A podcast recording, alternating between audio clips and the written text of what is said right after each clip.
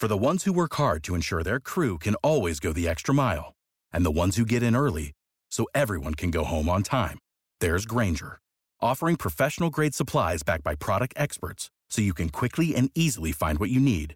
Plus, you can count on access to a committed team ready to go the extra mile for you. Call, clickgranger.com, or just stop by. Grainger, for the ones who get it done.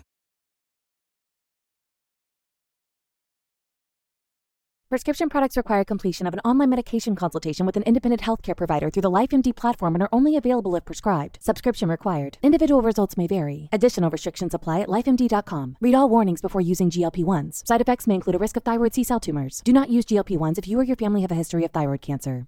If you've struggled for years to lose weight and have given up hope, did you know you can now access GLP 1 prescription medications through LifeMD? LifeMD is now offering eligible patients online access to GLP 1s, the breakthrough prescription medication that can help you lose body fat and weight. Listen to what people are saying. You just take your shot. It doesn't feel like you're on a diet. What I wasn't expecting it to do was to shut off the food noise. This was life altering. And if I can do it, I feel like anybody can do it.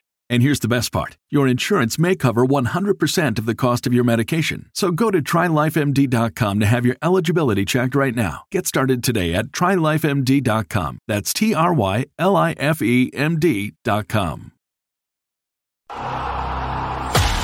Do you bleed green? Are you an ultimate Eagles football fan?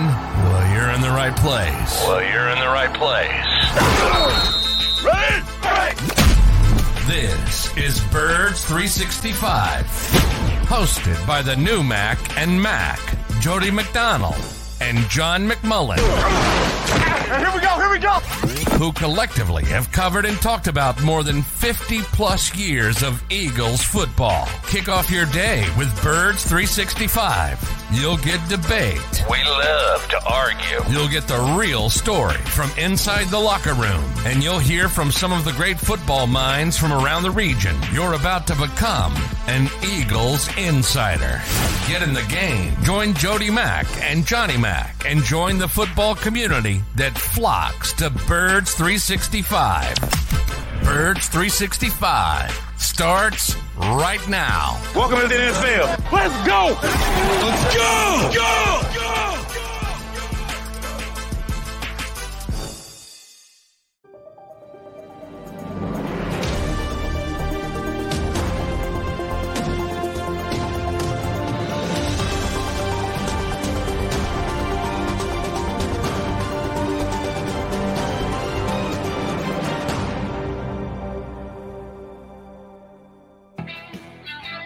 Anna Good. Thursday morning, Eagles fans. The countdown is on. We're down to just over 60 hours before they kick it off between the Giants and the Eagles on Saturday afternoon, which kind of makes John McMullen's life more difficult. He's all confused. He's got to go listen to Nick Sirianni today. He thinks it's a Friday. Said, "Don't don't don't let me make a pick on the game, Jody. We got the show to do tomorrow." I said, "Not a problem, John. We'll get it done." Uh, busy yesterday for you heading down to the NovaCare complex in your estimation, was it a good Wednesday? Uh, trying to think of the day. Yeah, it was a good. You know, um, I I think it's a, a competent team. I think there's signs that uh, you know everything's back to normal, so to speak. Not from uh, necessarily, you know, Jalen and Lane are banged up, but everybody knows they're going to play, and you know the whole offense is going to be on the table. There's going to be no um, um, hemming and hawing, no trying to protect Jalen Hurts. And so from that part, it's all positive. Now, you know, if they dominate the game and they're they're up significantly in the second half, you might see some scale back. But uh, yeah, they know they got to win the game and and and uh, shrink wrap is off, so to speak, back to normal. That's what I think every Eagle fan wants to hear. And uh, yes, our producer Tone told me before the show, I'm starting to look like Jalen Hurts. Uh, I used to be able to throw. I can't throw like I used to, and I sure as hell never could throw like Jalen Hurts. But uh, with the eye black under the eyes, I'm I'm getting close to my Jalen Hurts look, and we're going to be looking at him in that first series, and specifically the play calling and how they handle it, because we all agree it was a somewhat scaled back Eagles uh, offensive game plan against the Giants just two weeks ago. One that was good enough to give them the win, a ne- win that they needed, but it just didn't wow anybody, impress anybody, and it does give you pause uh, that there is the possibility that they still think they can't go to everything in their bag of tricks. Well, Shane Steichen, who you got a chance to hear from yesterday, basically put that to rest, right? He said that uh, everything is on the table for this game coming up this week. Correct? Uh yeah, I don't I, I don't know if he did it on the record to tell you the truth. Shane is very guarded. I'd have to read through the transcript, but all indications from talking to the players and, and coaches behind the scenes, uh, they expect everything to be back to to normal from from a play calling perspective and everything to be on the table and um, you know, that's under. I, I, thought that's the way it would go. That seems to be the way it's going to go. With it now, for those assuming that that means Jalen Hurts is 100, percent that's the part I don't agree with. Um, you know, people are banged up in this league all the time, and they play through it, and that's what's going on with Jalen and and Lane Johnson for that matter. So, um, but the stakes, you know, rise obviously. Win or go home um, Got to win the football game. You can't mess around. Um, even though you're a pretty significant favorite, you got a better team, better personnel. Can't mess around in these environments, Jody. Understood. Uh, so you got both coordinators yesterday, Steichen and Gannon. You said um, didn't necessarily come out and say everything was on the table, but he certainly hinted at it. Might have uh, given you more uh, off the record details. One thing that he did say is they will need to adapt because, in uh, Steichen's opinion, the Giant defense has improved. Certainly, last week we saw the Giant defense adjust with let's with uh, blitzing out of Wink Martindale and handled it successfully against the Minnesota Vikings, made it work. So you don't know how blitz heavy the Giants are going to be coming into this game.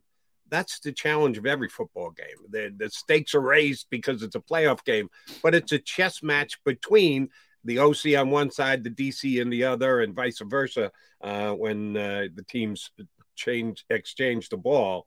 Uh, you like this matchup, Shane uh, Steichen against uh, Wink Martindale for this game from an Eagle perspective? Uh, yeah, because Shane's got the the, the better weapons. Shane's got the better personnel, and he's proven. You know, one of the things I I really liked about Shane Steichen as a play caller, and his record's outrageous since he took over this team especially when Jalen Hurts is uh, starting. Um, was the Chargers game last year when he took over, so a pretty significant winning percentage. He's he's a guy that doesn't get caught up in the bells and whistles necessarily, and if you don't, if you're not stopping something, he's going to pick at it.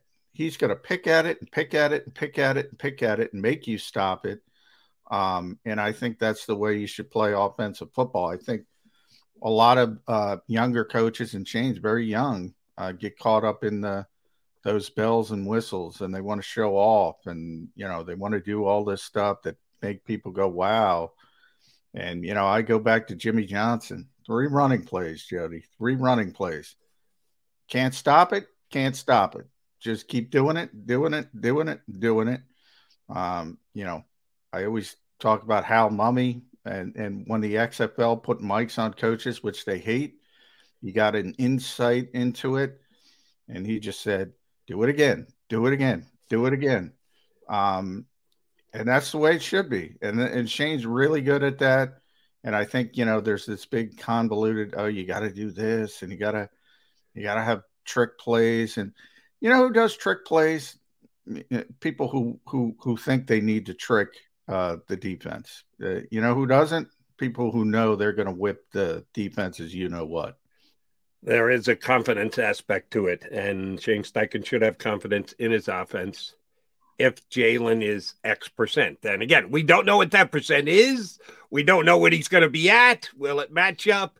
The key is, will they be able to call what they called for the first 14 weeks of the season, which placed Jalen Hurts either at or near the top of the MVP race in the National Football League. If they can do that, they should put up more than enough points against this Giants team. And uh, Shane Steichen and, and Jonathan Gannon both spoke about the improved New York Giants. which I will certainly give you that they're. Imp- it all depends on where you want to excerpt your uh, demarcation line. Giants was six and one, right? Didn't you and I do a bunch of shows here on Birds three sixty five where you said, Yeah. and I can't believe the Giants are six and one. I'm not sure this is a real six and one. I don't really know. What I know the record says they're six and one, but they don't look like six and one to me. And then they lost to the Lions. They lost to the Cowboys. They tied the Commanders. The Eagles went up there and put a beat down on them. So they lose three out of four. They won none out of four because the one non loss was a tie. Well, since then they've improved. But who are we comparing the most recent Giant games to? The team that started six and one or the team that went 0-3 and one in the middle of the season? If you compare them just to the 0-3 and one, oh yeah, sure. The Giants were improved, no questions asked. But we're basing this improvement basically on two games.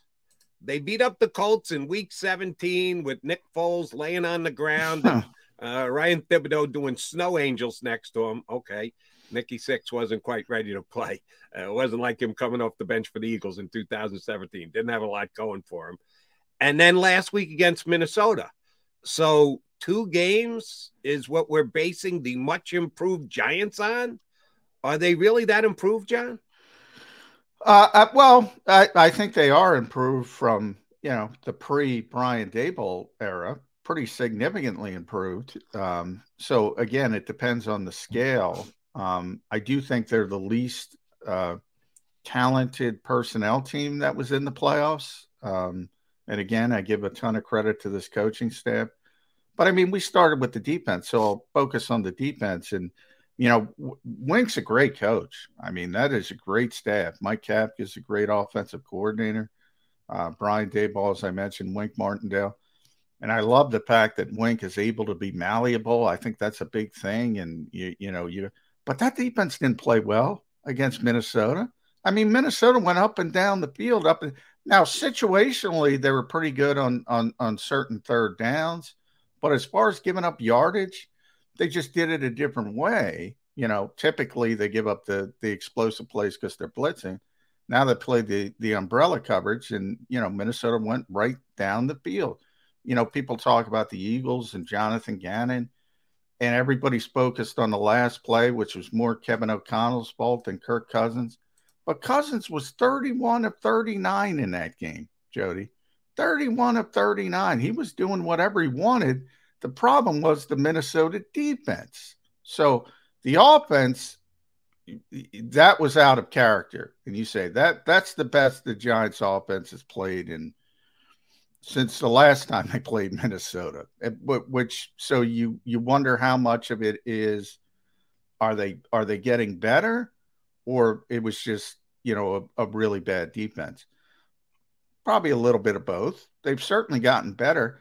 I, I think Daniel Jones has done a tremendous job of, of taking care of the football. I've said this pretty consistently because we talk so much Giants because it seems like they're playing them every other week. The Eagles, he he was a turnover machine uh, early in his career with different coaches, and now he's taking care of the football, and and that is a big aspect of it. And obviously, Saquon Barkley's healthy. Um, you know, had a career high in rushing yards, big big impact in the passing game, and that Hodg, Hodgins kid, they they found him, and I think you know, people dismiss it because they found him in an unconven- unconventional fashion. Sometimes NFL teams miss. Look, he, he might turn out to be Travis Fulgham. And, you know, after this little mini run he has, he'll go into, you know, oblivion. I, I, you know, maybe that happens. But he's playing pretty well. He really is and and and but he doesn't have that pedigree. I talk it all the time with TJ Edwards. Why isn't TJ Edwards a Pro Bowl player? Pedigree. Why don't people believe in Isaiah Hodgins? Pedigree. They're playing them. They're playing. It's in front of you. So I think they are improved. Are they improved to where they're they should be in the conversation with one of the best teams in football? I don't think so. Neither do I. Uh, and I do want to just double check one thing Do you believe that Kevin O'Connell was more guilty of that four yard catch on fourth and eight? Oh, yeah. Than the, than the guy who threw the football? Oh, yeah. And I'll tell you why, Jody. uh, Next Gen Stats has that little tool where you can do the 11 on 11 with the dots. That on that play call, and I tweeted it, and everybody can go look at it. He called, remember the situation, fourth and eight. He called a, a double corner routes from Thielen and Jefferson 25 yards down the field. 25 yards down the field, your best two receivers remember, Dexter Lawrence is having a game where he's had 10 hurries. He's destroying the interior of the offensive line. And he's got his best receivers running 25 yards down the field. The only option for Cousins was an in route to KJ Osborn, who's the third best receiver. And he had a little bit of a window to try to stick it in, but the guy was just all over him, the Giants defensive back. And then the other option was Hodgins, uh, was running a three yard route. So, look, I'm I'm the first to say Kirk Cousins should have thrown it up, should have done a hail mary. I'm not saying it's not partially his fault, but that was an awful play call for that situation. And I've said this on on other shows. Mike McDaniel as well with Miami. You know, I talk about this all the time, Jody those two guys got bogged down in big situations because they're worried about the play call. They're but and they just made terrible, terrible decisions. And that's why I go CEO coach. And you see Brian Daboll, CEO coach, Nick Sirianni, CEO coach. The only one in the NFC who isn't a CEO coach is Kyle Shanahan, and we all know his reputation. Those guys, those young coaches that everybody loves, they just got bogged down in the biggest situations of their season. They may have, and I understand and agree with your CEO coach position. I'm sorry, it's on the quarterback. No matter how bad the play design Should was, throw it up. I agree with that. Should've that outweighs up. the stupidity of the play call. And there was some stupidity attached. I'm not giving O'Connell a free pass for for for sure. Not that they had a lousy play design when when you put that ball right there, you have to throw it past the sticks. Have to. There, there's no other excuse. There's nothing that outweighs it. Kirk Cousins made the decision to throw it short of the sticks. That outweighs anything else that Kevin O'Connell might have done. I'll tell you right now, if the, the Eagles are faced with the same exact position on Saturday against Giants, hopefully not Eagle fans, he's not throwing to Dallas Goedert at four yards short. He's going to force the ball to A.J. Brown in coverage. He's going to hope that DeVonta Smith can go up and make a play. He's not going to make that same mistake because he's just a smarter, more savvy quarterback than Kirk Cousins is. No, the number one person to play uh, is the Kirk day Cousins. after the day after the game before I I saw the the next gen stats uh, uh, uh you know um, play. Uh, I saw the all uh, 22 I said it's it's unforgivable, and I still say that. It, that you know the situation. You're right. I don't care if it's the worst play call in the world, and it might have been the worst play call in the world. Could be. Uh, he should have thrown it up. He did the same thing in Buffalo. He won a game. Right. Uh, Jefferson just went up and made the unbelievable catch. It, it, it's unforgivable. I'm not making excuses for the quarterback. I'm just pointing out you know, when you hear coaches say they didn't put him in a position to succeed of any player, sometimes that's true. Kevin O'Connell hamstrung his team in the biggest situation. Uh, Mike McDaniel did the same thing with Miami. They had a chance for, you know, Minnesota was supposed to play that, supposed to win that game. Miami had a chance to have one of the biggest upsets ever with Skylar Thompson playing quarterback against the mighty Buffalo Bills. And this guy consistently couldn't get the play call in, consistently to the point they had to burn all their timeouts. And then at the end, they couldn't burn a timeout because they didn't have one and they got to delay a game. Just one of the worst coaching jobs I've ever seen. Nathaniel Hackett worthy, uh, but he won some games. Obviously, he's not going to get fired. And Kevin O'Connell to a lesser degree. One of the worst play calls you're ever going to see in a big situation with a season on the line. Well, all of that may be true. It does not outweigh that you can't throw the ball four yards when you need eight on fourth down. You have no timeouts left. I'm, I'm sorry. That just outweighs whatever god awful coaching you and I, decision you and I, that he and made. I, you and I agree on that, but I'm, I'm No, when we don't have- agree because you said you believe O'Connell was more at fault than Cousins. I say didn't Cousins say he was more at fault. more at fault. What oh, you saying is- absolutely did. That's why No. I asked you. I, I, I said, said- did I I, said hear it was- this right? Let me confirm this, and you said it again. Because Jody, you stop. Bang. In your mind, he made an egregious mistake and you stop. I'm saying there's other parts to it. And there's other parts to it. I said it was unforgivable from the quarterback, but that doesn't mean there's not other parts to it. Oh, absolutely. And if, if you don't know, if you're the head coach and you don't know your quarterback, and by the way, that's the biggest criticism I can give to Kirk Cousins.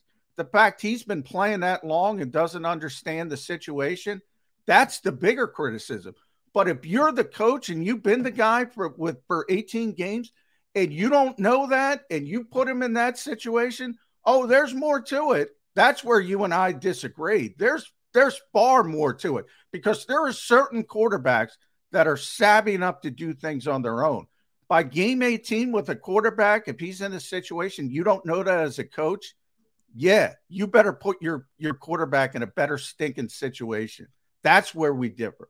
No, I agree with you that it was a god awful play call. Shame on O'Connell and the entire uh, compilation of individuals who contributed to it at that time on that play. Shame on all of them. I'm not giving O'Connell a free pass, but the question I asked twice, now let's go to third time. If you had to put them in an order, who was most to blame for the failure of that play? The play caller, the head coach Kevin O'Connell, or the quarterback who threw the ball four yards when he needed eight? Who was more to blame? Uh, the left guard, how's that? The left guard who let De- Dexter Lawrence run him over like he was a road apple and destroyed any option. You know, maybe, maybe if So the you left don't want guard, what you what you're saying, John? is You don't want to answer the question. It was a pretty simple question. No, it was the choice I A or didn't- choice no, B. what you're you saying is- no, What- Jody. Here's the difference. You're saying you want me to give you your answer to the question. no, if you want, That's I'm just. difference. No, I'm John, giving John, you. you just said you didn't say that, so I'm giving you one more chance to I'm clarify. you- Maybe I'm- it's me. Maybe I'm just not hearing well. Maybe this whole That's thing to my head you is, are is not making me. hearing well. We can replay the show. Anybody can go to YouTube. You asked me who's most at fault for that particular Correct. play. And First your answer all, is There's 67 pl- uh, uh, uh, things that went wrong on the play. If you ask me, and you only ask me at the very end, who was most responsible, I just gave you the answer. The left guard, who was a road apple. What I'm trying to say is, and if you could open the ears, if he blocks Dexter Lawrence, maybe Jefferson's open 25 yards down the field. Maybe Adam Thielen's open 25 yards down the field. Maybe they make a big play. When you blow up, when you can't block a play. So if you're asking me who was at fault, Kevin O'Connell was at fault. Kirk Cousins was at fault. But who was it most at fault? The left guard who got run over Okay. and destroyed right. the play from second one. then, That's that's who's Then- most at fault. okay. Then you and I would disagree. I would not put the left guard or Kevin O'Connell or anyone else ahead of Kirk Cousins in uh make in, in assigning top blame for that play. For me, my opinion, my football opinion is it's more on Cousins than anyone else. If you if you think differently, that's fine. I just wanted to make sure I understood where you're coming from. If you say it was mostly on the left guard, all right, that's your call. My call was Kirk Cousins. He's got it. He has to throw the ball eight yards. Period. End of end of conversation. Before they ever snap the play, before it's ever designed, before it's ever running through his head, he's got to know he's got to throw The it. great, and we got to get to John Stolnis, the greatest quarterback in the history of the world. Who ever want to talk about? Tom Brady, Joe Montana. If if if if a game wrecker like Micah Parsons or Dexter Lawrence completely blows up a play, there's nothing they can do. There's nothing they can do. They can throw it up. That that would have been preferable to the pass he threw. Uh, yes, Throwing it up we would have been preferable. It would have been preferable. We agree, but it doesn't. It doesn't mitigate the fact that the offensive lineman allowed a player to blow up the play from minute one. So you ask me who's most at fault? Right. The left guard. Yeah, and I say the quarterback. All right, he's John McMullen. I'm Jody McDonald. We are Mac and Mac. John Stolnis from Bleeding Green Nation joins us next here on uh, Birds 365.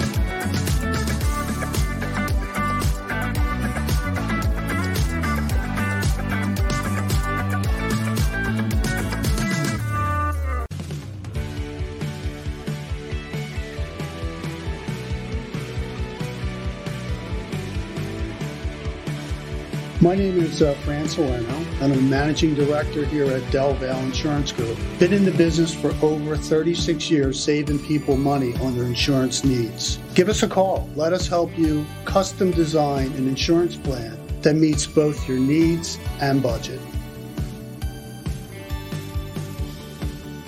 Since 1977, it's always been about you, the community, at Rafferty Subaru. And through the Subaru Love Promise, we prove we care by supporting charities like So Good Now. So Good Now helps kids in under resourced areas by connecting them with student athletes to serve as mentors. We remove barriers so athletes can help youth in the corners of our communities where light and love are needed most.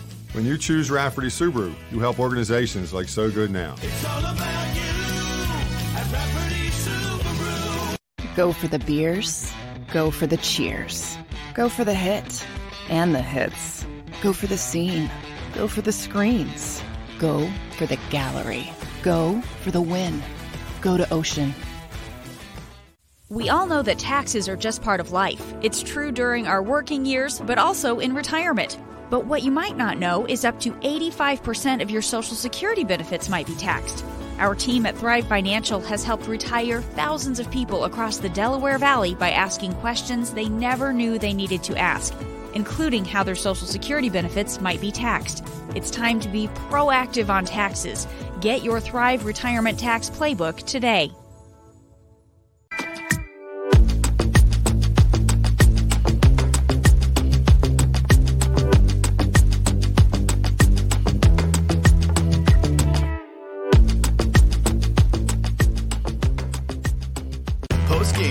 With Seth Joyner, I knew that they had a running game. Derrick Gunn, He has put in the effort. Devan Kaney, Had we not won the Super Bowl, what would we be saying? and Mike Missanelli. Well, you know who Philly is. Post-game, now streaming on the 6ABC family of apps.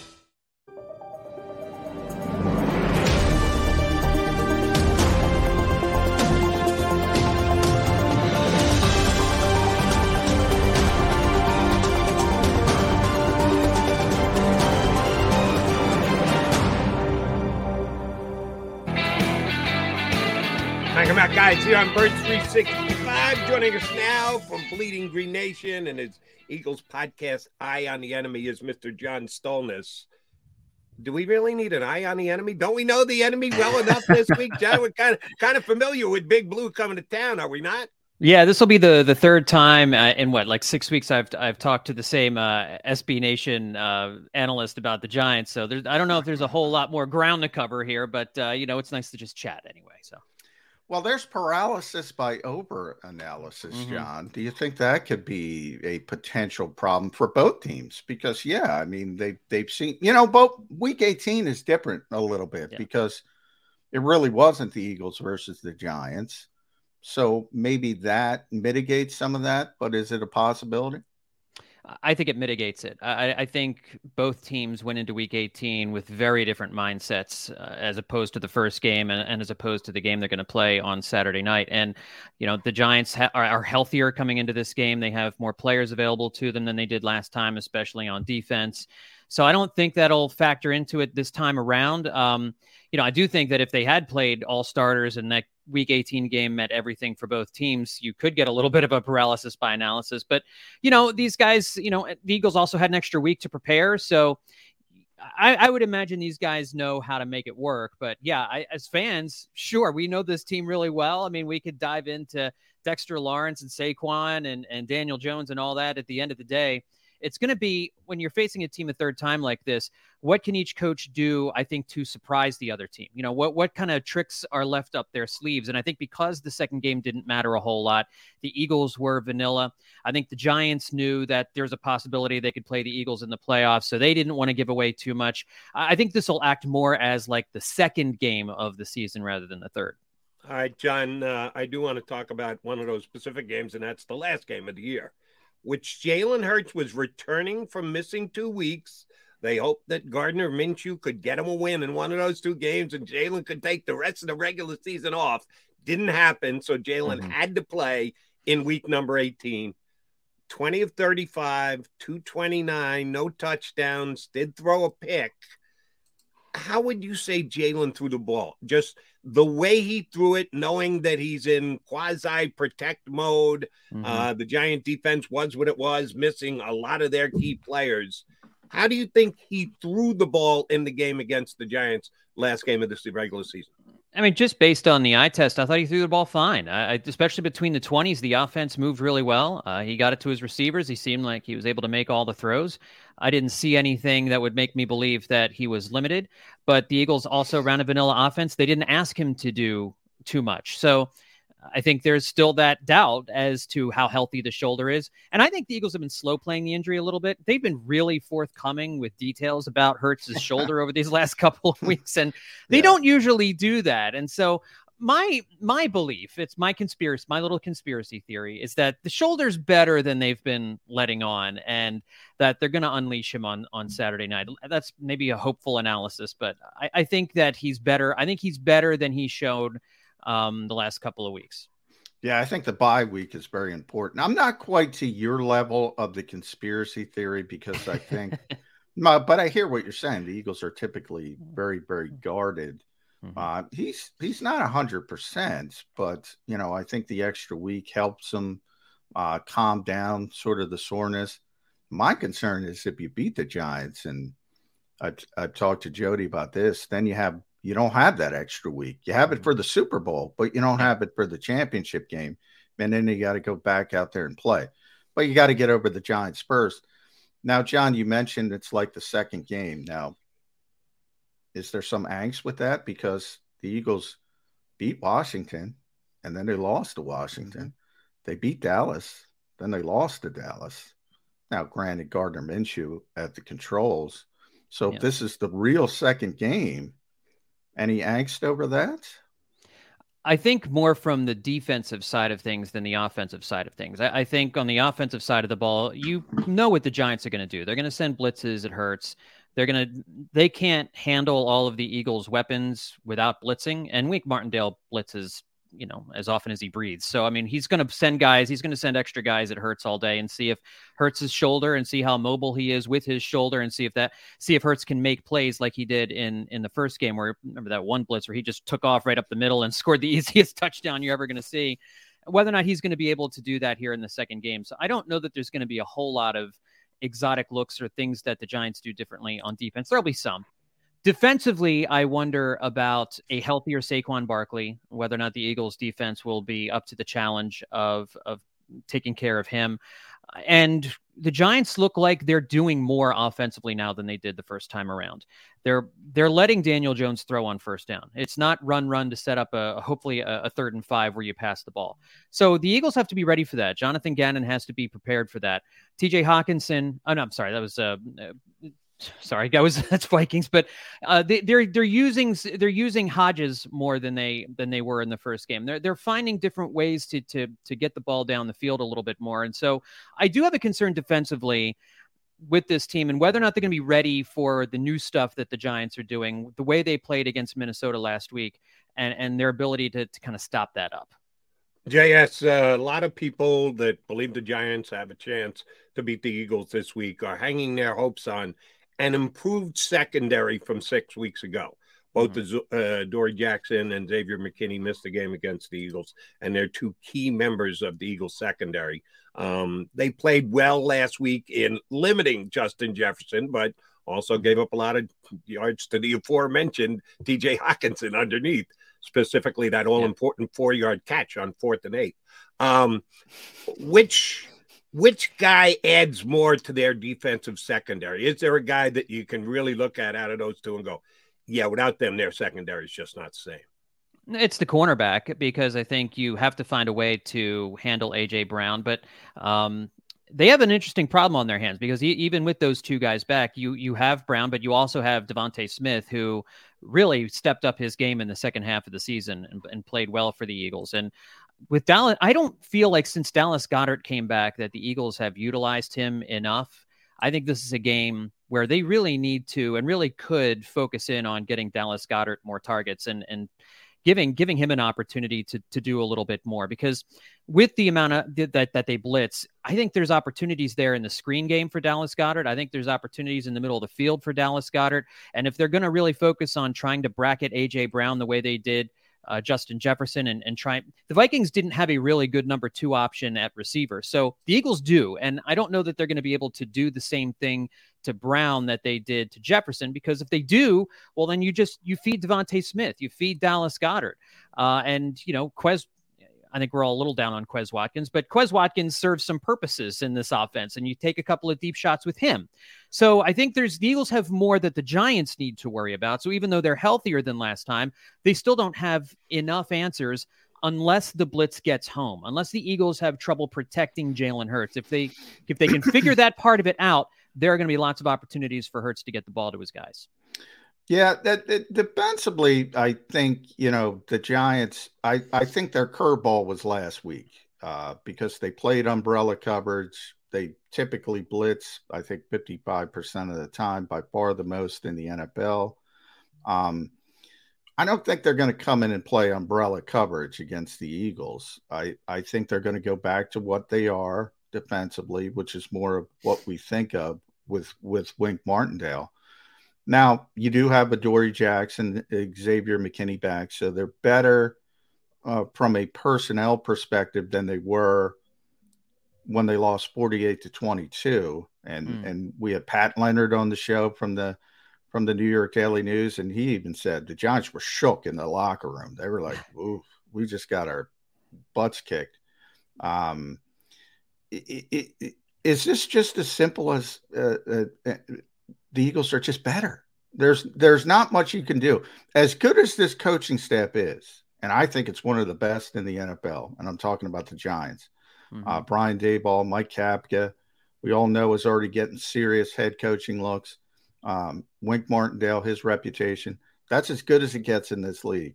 Um, they just don't have the weapons. Is that fair to say? I think that's fair to say. I, I, think it's fair to say that the the Giants looked really good against maybe the worst defense in the NFL last week. Uh, I think not a lot of people are talking about how truly bad the Vikings defense was all season. Uh, I think you're also underestimating. I think people are forgetting how good the Eagles coaching staff is. I mean, yes, the Giants coaching staff is getting a lot of attention because they're coming off a wild card win. They surprised a lot of teams, uh, a lot of uh, analysts this year. Certainly, they surprised me by playing as well as they did. The Eagles have surpassed expectations this year by by a lot. Nick Sirianni and Shane Steichen's up for a number of head coaching jobs. Uh, Jonathan Gannon for however whatever anybody thinks about him, he's up for a number of head coaching jobs. And and some of the other guys down the line are are going to move up if if those guys move along. So I think I don't think we want to underestimate the Eagles coaching staff either. I mean, the Giants coaching staff is getting all the headlines, and that's usually what happens after Wild Card Weekend, right? All the teams that yeah, win on Wild played. Card Weekend, yeah. they played. They get a lot yeah. of press, and and they look real. Most of the time, they look good because you win a playoff game. You look good. Everybody's talking about how great Daniel Jones looked, and and he did look good. And the Eagles are going to have to account for him. He's not the same guy as we've seen in previous seasons. That said, the gap between Daniel Jones and Jalen Hurts, I think, is still pretty darn big. And the Eagles have talent advantages at virtually every there's not a matchup that the Giants present in this game that the that is I think superior to the matchup the Eagles present. All right, John. See, uh, this is a question for both you guys. So it's John or John. Um, again, maybe my memory is failing me, but uh, Lane Johnson has been a Hall of Fame level right tackle basically since he came into the league, and he's had his fair share of injuries, injuries that have like taken him out for the rest of the year. But we've also seen previously where he's gone down and come back. I'm trying to remember an incident where he came back and he wasn't 100%. And mm-hmm. another team actually took advantage of him being uber committed to get back out on the field as quickly as possible am I forgetting something? Am I missing something?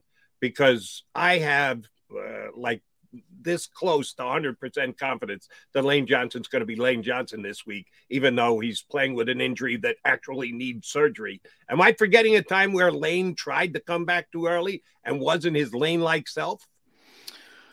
I would say when he had uh, the tightrope surgery in his ankle, um, and, and he was trying to get through the season and and he had to shut it down and have reconstructive surgery. Um, he wasn't himself, but he still wasn't exposed.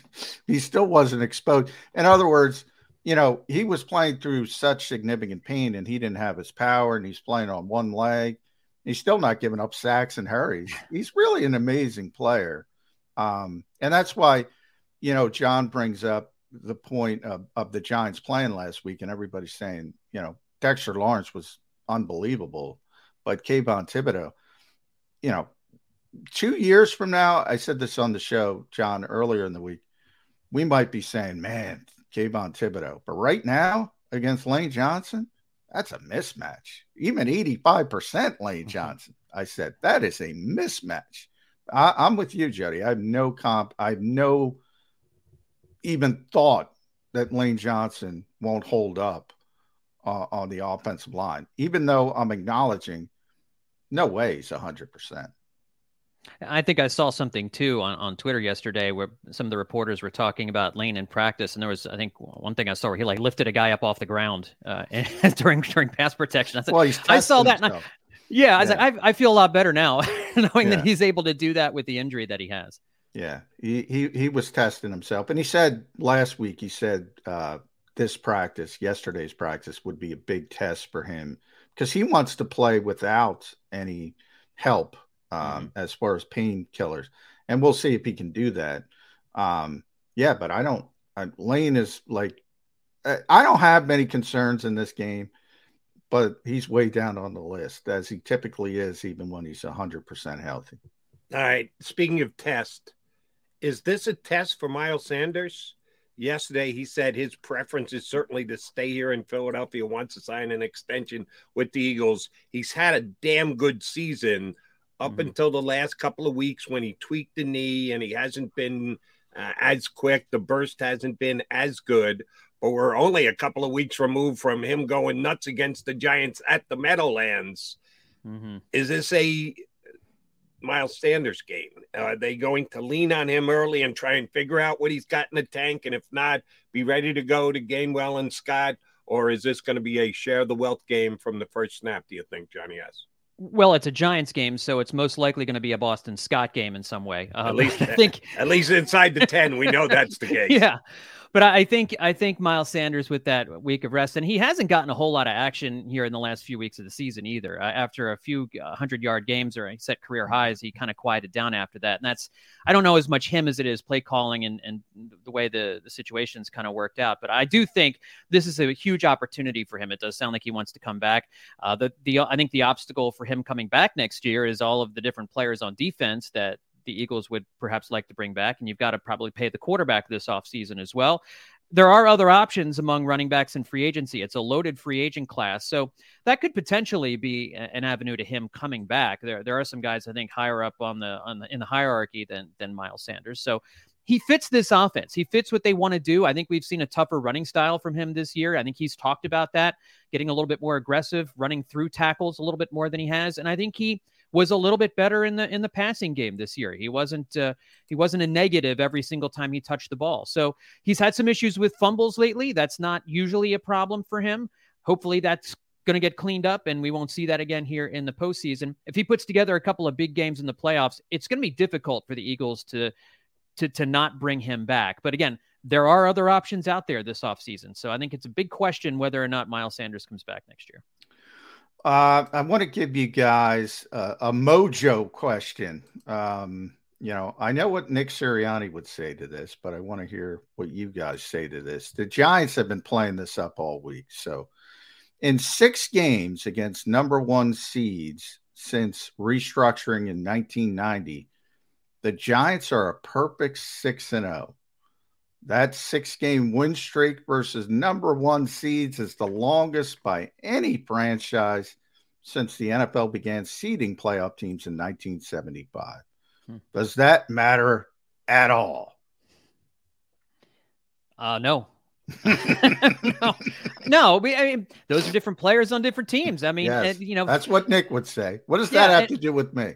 It doesn't have anything to do with anything. And a few years ago, the Eagles went into the Meadowlands as a six seed and, and beat the Giants as a one seed. Those, you know, how what was that? 2008. So I mean, um, long time ago. And the, I, I don't think, I mean, those kinds of things are interesting. They're kind of fun. They kind of show you that you can't take a, a, number six seed for granted. I don't think, I don't think there's a worry of that. You know, I don't think the Eagles are coming in overconfident. I, I think the struggles they had in the last month of the season should have wiped away any sense of, overinflated superiority that they may have. I think they're going to approach this game. I think it's going to be closer than the seven and a half line indicates. I think it's going to be a tough game. And I think the Eagles and fans appropriately are looking at this game not as a walkover, but as it as it's going to be a tough divisional battle at home. And and uh, you know it's it doesn't have what happened years ago doesn't have any impact on it, but it is going to be a tough game. The Giants are a pretty good six seed coming in here. And some people are uh, quoting the stat of the Eagles uh, having won nine games in a row at uh, Lincoln Financial Field. So they beat the Ben McAdoo Giants. So they yeah. beat the Pat Shurmur Giants. It doesn't really move the needle for me, but uh, the only one that matters is they beat them two weeks ago, but they didn't beat them as handily as they did, as people thought they were going to before the game started. Um, the Giants did get two late touchdowns, though and mm-hmm. the Eagles' first team defense was still on the field. All right, one kind of nice catch by a wide receiver who's woefully underachieved this year in Kenny Gall- Kenny Golladay. Um, Slay had had solid coverage on the play, not not great. The, the great mm-hmm. one tips the ball away. He didn't. Um, but uh, is that of a concern that even with their second and third teamers, they made it a game late and they did so more against Eagle. De- Eagle defense was great for three quarters. They had a mm-hmm. field goal. They completely took the Giants out of their offensive game, but had breakdowns late. Why do you think that is? And is that where you're going into this game, John? Yeah, I think they just let up. I think they let up seeing that they were against the second and third teamers. I don't think that they, you know, once they got that once they got that two score lead late, I just feel like the, the, the defense just didn't keep their foot on the gas. Um, it shouldn't happen. I'm sure that's something they've they've talked about. Um, but I don't think they expected a deep shot to Kenny Golladay to result in. I mean, the 1st uh-huh. touchdown Golladay's had in two seasons with the Giants. I just feel like it is not an excuse for it, and Jonathan Gannon, I'm sure, has talked to them about it but they just let their foot off the gas. I think they felt like at that point they had secured the game, that they just needed to kind of manage the rest of the game from that point on, and they played that way. And you can't, you just can't play that way, even against second and, th- and third stringers in, in, the NFL most of the time.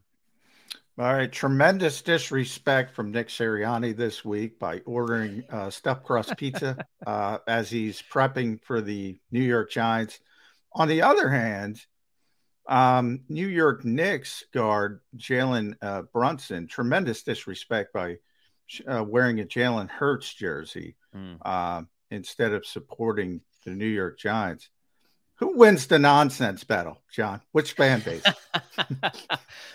I, think anytime you're thinking pizza has anything to do with uh, anything that's happening on a field, you you win the knucklehead war there. Uh, and and not only not only that, I saw some takes online talking about Domino's Pizza being number one uh, out of all the chains. That's just that's ludicrous on its face. I mean, so that's it, it, I'm I'm glad they went with Pizza Hut as as I mean, if you're first of all, you can't go chain. I mean, what are you doing going chain in Phil if you're if in the Yeah, now region? I've heard that, John, but I, I think the snobs are just as bad. So, you know, you hear it with the IPA, you got the beer snobs. Now we yeah. have the the local, you hear it all the time with the cheesesteak snobs, the pizza snob. If you want stuffed crust pizza, go get stuffed crust pizza. Let people live. That's my that's my theory. That's fine. It's just it's uh it's I prefer. I mean, if if I have an opportunity to have you know a, a pizza made by a real pizzeria, um, stuffed crust or no, uh, that's uh, that's a no brainer for me. I can't I can't even think twice about it. All right, I need both you guys' opinions on this one from the disrespect file. Did you see what Joe Mixon said yesterday? The Bengals running back. No. That the NFL is seriously disrespecting the Bengals by putting tickets on sale for the Bills and the Chiefs in Atlanta for the AFC Championship game because it needs to be played at a neutral site. So they feel they need to get out in front. Well, yeah, Joe's got a point. The the Bills aren't there yet. The Bills have to beat the Bengals first. First things first. He said, How dare they do that? They're not giving are you telling me we got no chance to win this game in Buffalo this week? Does Mixon have right footing to say we're being disrespected by oh Roger Goodell and his entire NFL front office? even if Roger Goodell is disrespected, why does that matter? why does that matter? I mean, if it was like, if you've got your opponent who is saying this team has no chance against us, I guarantee a win. Put that on the bulletin board. Absolutely. It, it, first of all, and no, I don't agree with Joe Mixon. it's business, right? It's business, and, and, and more than that, it's logistics. You gotta, yeah. you know, you gotta sell seventy thousand tickets in a short time frame, and you got to get it done.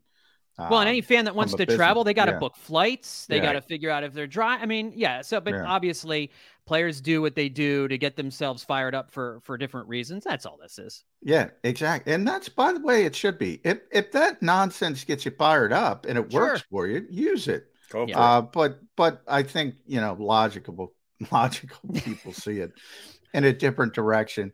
You know, one of the more interesting matchups for a lot of, uh, and I'll leave it here at John Stolnis. Make sure read John at uh, bleedinggreennation.com. Also, hot stove action, the good fight, uh, PH. Um, uh, uh, Kyzir White and, and Saquon Barkley are, are both from uh, uh, Lehigh County. They've been playing each other since high school. Mighty Emmaus versus uh, Whitehall. Uh, Kyzir got the best of, of Saquon back in the day because his teams were much better. Um, to me, he's a big part of it because uh, the offense of the Giants, we, we talk about Saquon as a runner, he's a great receiver. And they mm-hmm. try to get him out in space with those dumps and the flats. And if you don't tackle and if you let him get out in space, you could have some issues. And and to me, Kyzir White hasn't been playing his best down the stretch of the season, although he did play well against the Giants JB. Is that sort of one of those underrated matchups we got to pay more attention to? Because you also have to spy Daniel Jones as well, and that would might be the speedy Kyzir White's sort of duty. Yeah, I mean, if you're looking for a weak point on the Eagles' defense, it's it's Kyzir and and his uh, his ability to work effectively in, in the passing game, and and certainly Saquon looks rejuvenated. He did not look right the first time these teams played. They they they ran him into the ground, and I think he hit a lull at midseason where he just wasn't very effective. He looked pretty again against a terrible Vikings defense. He looked rejuvenated last week. We'll see if he has that same kind of juice this week. I think running the football and coming out of the backfield. Saquon, they got that's got to be their number one target. That's the guy that they've got to focus in on. And hopefully Gannon has some ways to to scheme things up to make sure that it's not all up to Kyzir White because that is that is a worrisome matchup on, on, in the passing game. Whether or not he can he can hang with Saquon, I don't know that any linebacker has a, a, real ability to hang with with Saquon over there. So you know you might have to utilize your safety. You might have to you know kind of get some different guys into the mix here in order to keep an eye on him. But that that would be a matchup that the Giants could look to exploit in this game.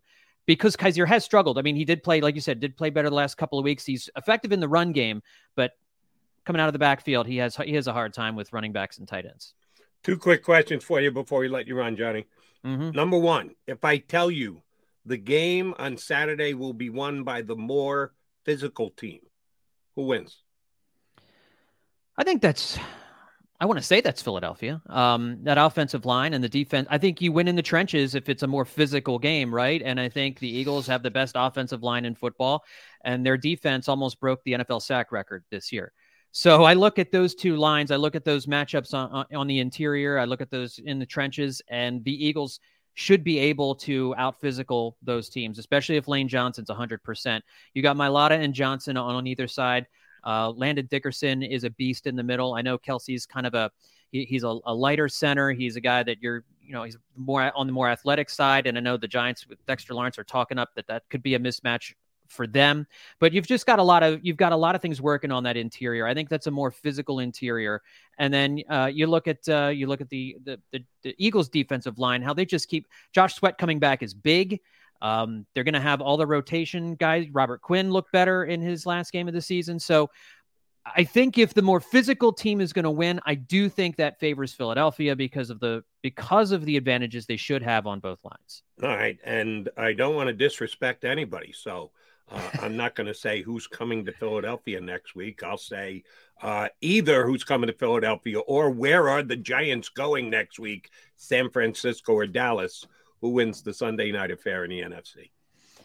I oof, that's a good question. Dak played really, really well last week, but again, Tampa was an under 500 team, so you have to take that with a grain of salt in some capacity. But the Cowboys did look real good. They've got a lot of weapons, and, as well as Brock Purdy has played, there's just you know maybe maybe it's maybe the the the Cinderella slipper is going to fall off if Brock Purdy has to hit the road. It might not happen at home.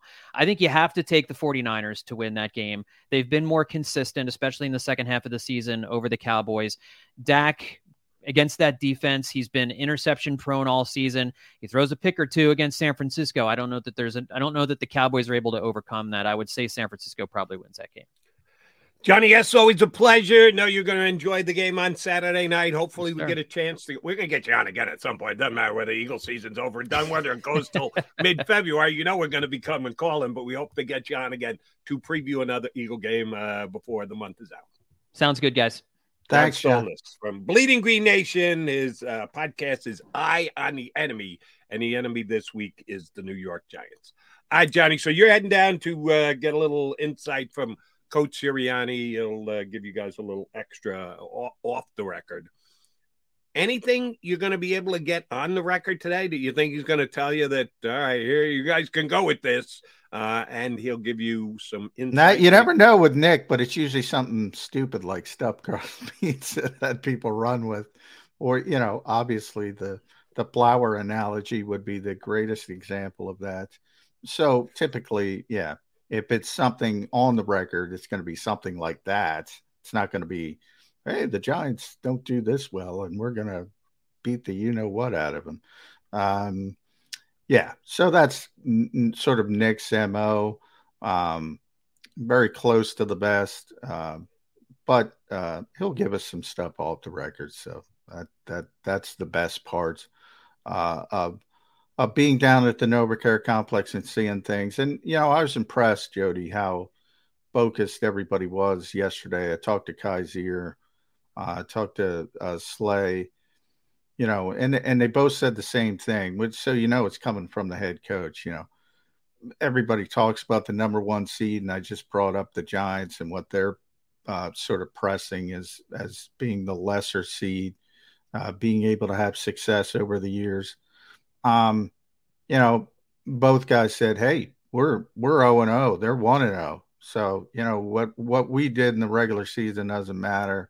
Um, and I think everybody understands that, and everybody stand understands this is a great opportunity uh, for the Eagles. And um, I, I I've said it pretty consistently. You couldn't envision a better path to the Super Bowl. You just got to finish it. All right, uh, since we're now a year and change, I guess it is, since the the, the, the growing flower analogy that Nick used, is the plant completely bloomed yet? Is it still blooming? Is this playoff run going to dictate whether it goes full bloom or it stunts out at some point? If you ask Nick today, pick up the flower analogy where you're at, coach, what would he say?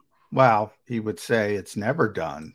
Uh, but I would say, and I've said this pretty consistently, and they, they, the Eagles can't think this way, but I've said it to the fan base uh, uh, pretty often. Enjoy this because it's not going to happen a lot.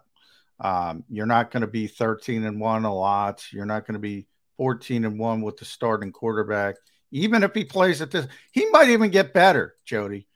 Uh, he might have not reached his ceiling as a player and they might be, you know, 10 and 4, and he might be a better player. Uh, everything coming together like this, it, it, it's rare. Uh, so you have to take advantage uh, of where you are in this situation. But you know, it, it the the flower analogy is is you know that happened after the the Raiders loss, uh, which basically two weeks before he made the shift in, into making the play calling, uh, turning over the play calling to to Shane Steichen. And obviously the Eagles finished what was it? Uh, you know, they were they were two and five in Vegas, then they beat Detroit. Um, then they lost to the Chargers, so they were three and six and ended up nine and eight so they were doing the math real quickly. They were six and two last year in the regular season, uh, but the one game didn't even count. The last game, the Week 18 game, we always talk about that. Six and two, um, it, and and 14 and one with the starting quarterback this year. Uh, that's that's why Shane Steichen is where he is, uh, as far as you know, head coaching interviews, uh, and and people looking at him got to take advantage of this, man. Got to take advantage of it. That that's what I was going to say. I agree with everything you just said. But if they lose this week to the Giants, everything you Oh, just put out there disaster. Goes Disaster. by the board. It's almost like it didn't happen. If For the ones who work hard to ensure their crew can always go the extra mile, and the ones who get in early so everyone can go home on time, there's Grainger, offering professional grade supplies backed by product experts so you can quickly and easily find what you need. Plus, you can count on access to a committed team ready to go the extra mile for you. Call, clickgranger.com, or just stop by. Grainger, for the ones who get it done.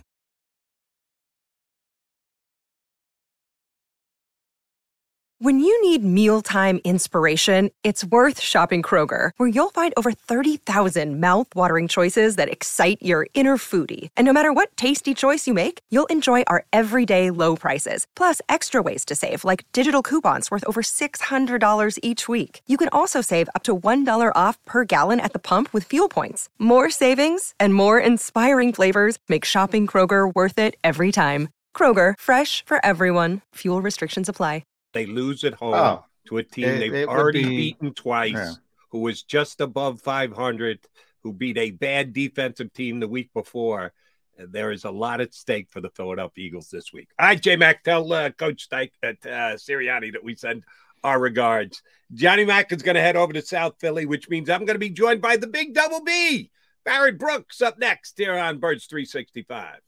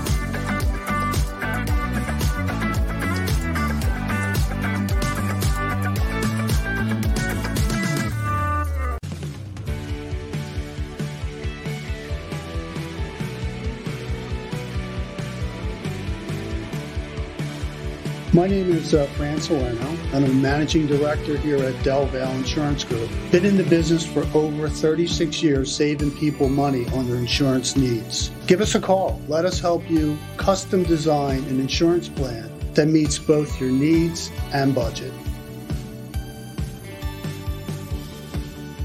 Since 1977, it's always been about you, the community, at Rafferty Subaru. And through the Subaru Love Promise, we prove we care by supporting charities like So Good Now. So Good now helps kids in under resourced areas by connecting them with student athletes to serve as mentors. We remove barriers so athletes can help youth in the corners of our communities where light and love are needed most. When you choose Rafferty Subaru, you help organizations like So Good Now. Go for the beers, go for the cheers, go for the hit and the hits, go for the scene, go for the screens, go for the gallery, go for the win, go to Ocean. We all know that taxes are just part of life. It's true during our working years, but also in retirement. But what you might not know is up to 85% of your Social Security benefits might be taxed. Our team at Thrive Financial has helped retire thousands of people across the Delaware Valley by asking questions they never knew they needed to ask, including how their Social Security benefits might be taxed. It's time to be proactive on taxes. Get your Thrive Retirement Tax Playbook today.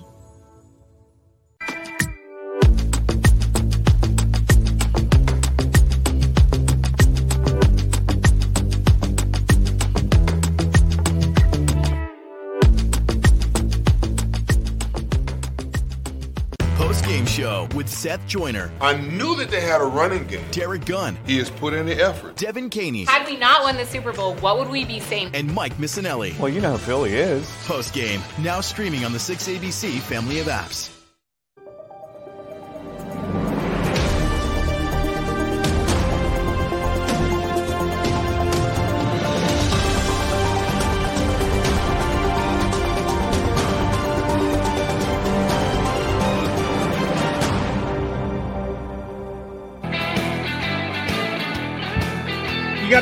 365 here on the JAKIB Sports YouTube channel.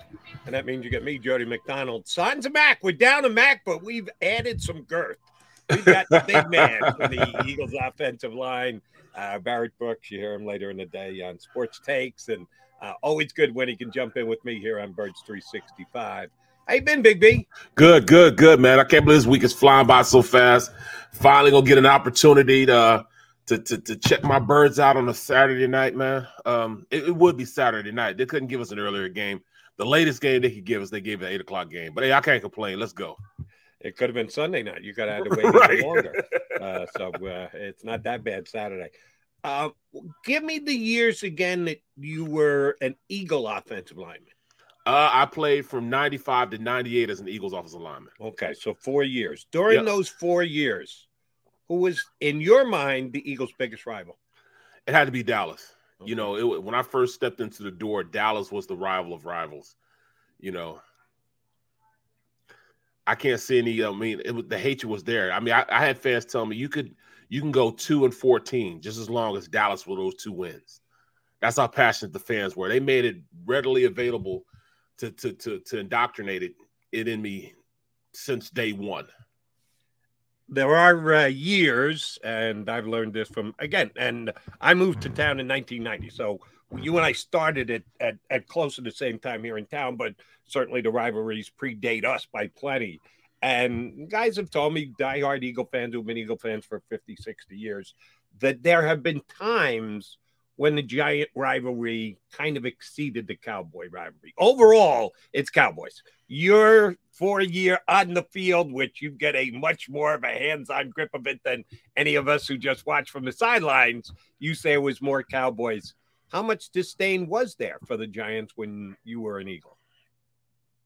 It was always a dislike because I was always playing against the best players on each team. And it just so happened that Michael Strahan – uh, was a guy I was going against for the most part every single time we played against each other. So, you know, that was a rival for me. They say, uh, you know, Runyan can attest to this. Strahan was that dude. You know what I'm saying? He was probably he's he was top ten as far as guys I played against at the defensive end position. So I would say Strahan was up there. You know, they had but they had an all star cast: Michael Barrow, Jessie Armstead, Jason Sehorn. I mean, they had some players, man. Keith Hamilton really, really good football team back then. I uh, I apologize for this because every time you join me when Johnny Mack jumps out, I tap into your ex- field of expertise. You become a, a, really good football analyst, being on NBC Sports Philly or here on uh, JAKIB Sports YouTube channel. Thank you, thank you. But I still look at you as the offensive lineman of the Philadelphia Eagles. Sorry, and we I don't get a chance to talk to guys who played the game like this very often. So I'm going to ask you about Lane Johnson coming back from an injury. At any point did during your career did you come back when you knew you weren't going to be 100%, you had to figure out what that percent was, working with the team and say, here's where I'm at, here's what I can do, here's what I can't do. You guys are going to have to make the call. I'm willing to go out and try, but I'm telling you, I'm not 100. I know what Barrett Brooks is at 100%. I'm not there, but I'm damn close. Did you ever have that experience during your career uh, that you can kind of relate to what Lane Johnson is going through this week? Well, I actually had the injury that uh, Lane had. It wasn't you during did. the time when I was an Eagle, but I had it for two years. You know, it wasn't like I just had it and then it went away. I had it for two years, and it was towards the end of my career, and it was cool because I was able to I was able to get through it a lot easier than than than he could, simply because I was just a backup. So I, I mean, I just go through practice and if I had to go in a game, you know, I could fight through a game. It wasn't like I had to play every single snap. So that's the difference between me and Lane at this point as far as playing.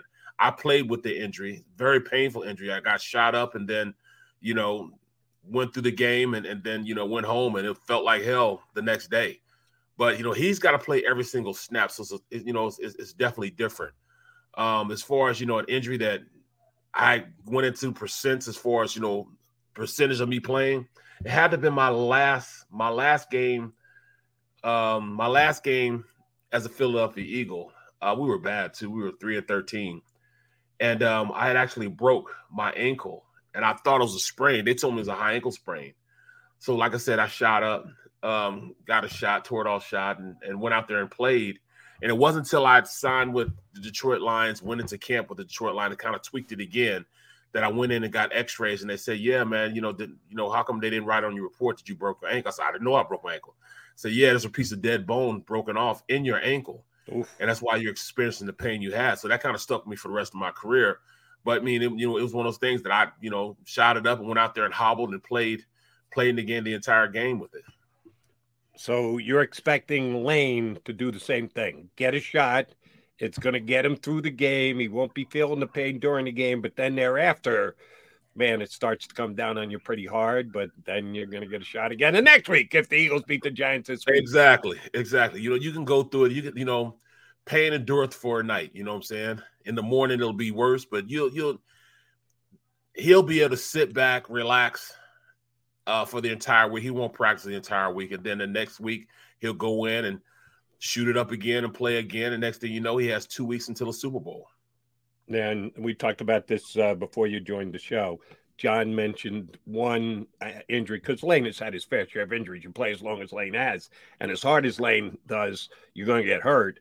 Um, uh, John mentioned one injury where he thought Lane was actually less than he is at 100%. You could just barely know. Didn't give up any sacks, didn't give up any pressures, but the, the the guy got to breathe on the quarterback. I don't even know how you would measure the fact that he wasn't as good as he usually is.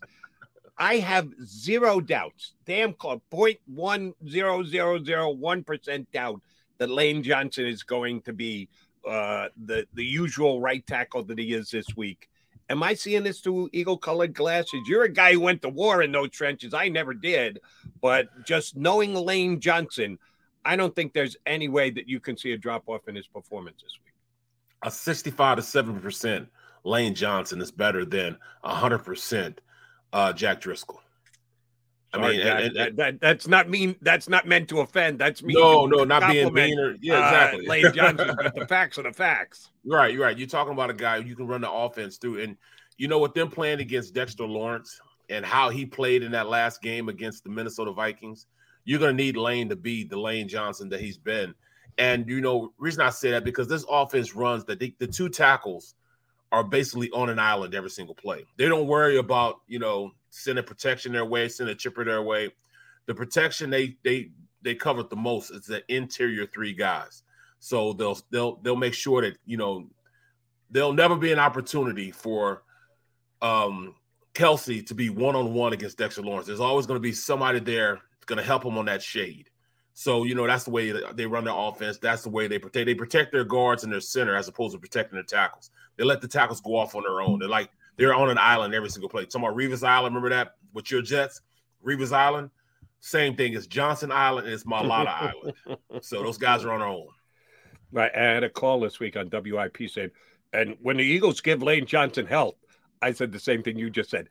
Not happening. right. They didn't even give Driscoll help. When he was filling in, they said, guess what? You're filling in for Lane Johnson. We're going to expect you next man up to do what Lane Johnson does. They yep. didn't uh, put extra tight end on his side. They didn't keep a back end chip to help him. No, that's not the way Stoutland University runs. Exactly. That's exactly what I was about to say. Stoutland University is a crash course, and you're gonna be alone. So get it, get the job done.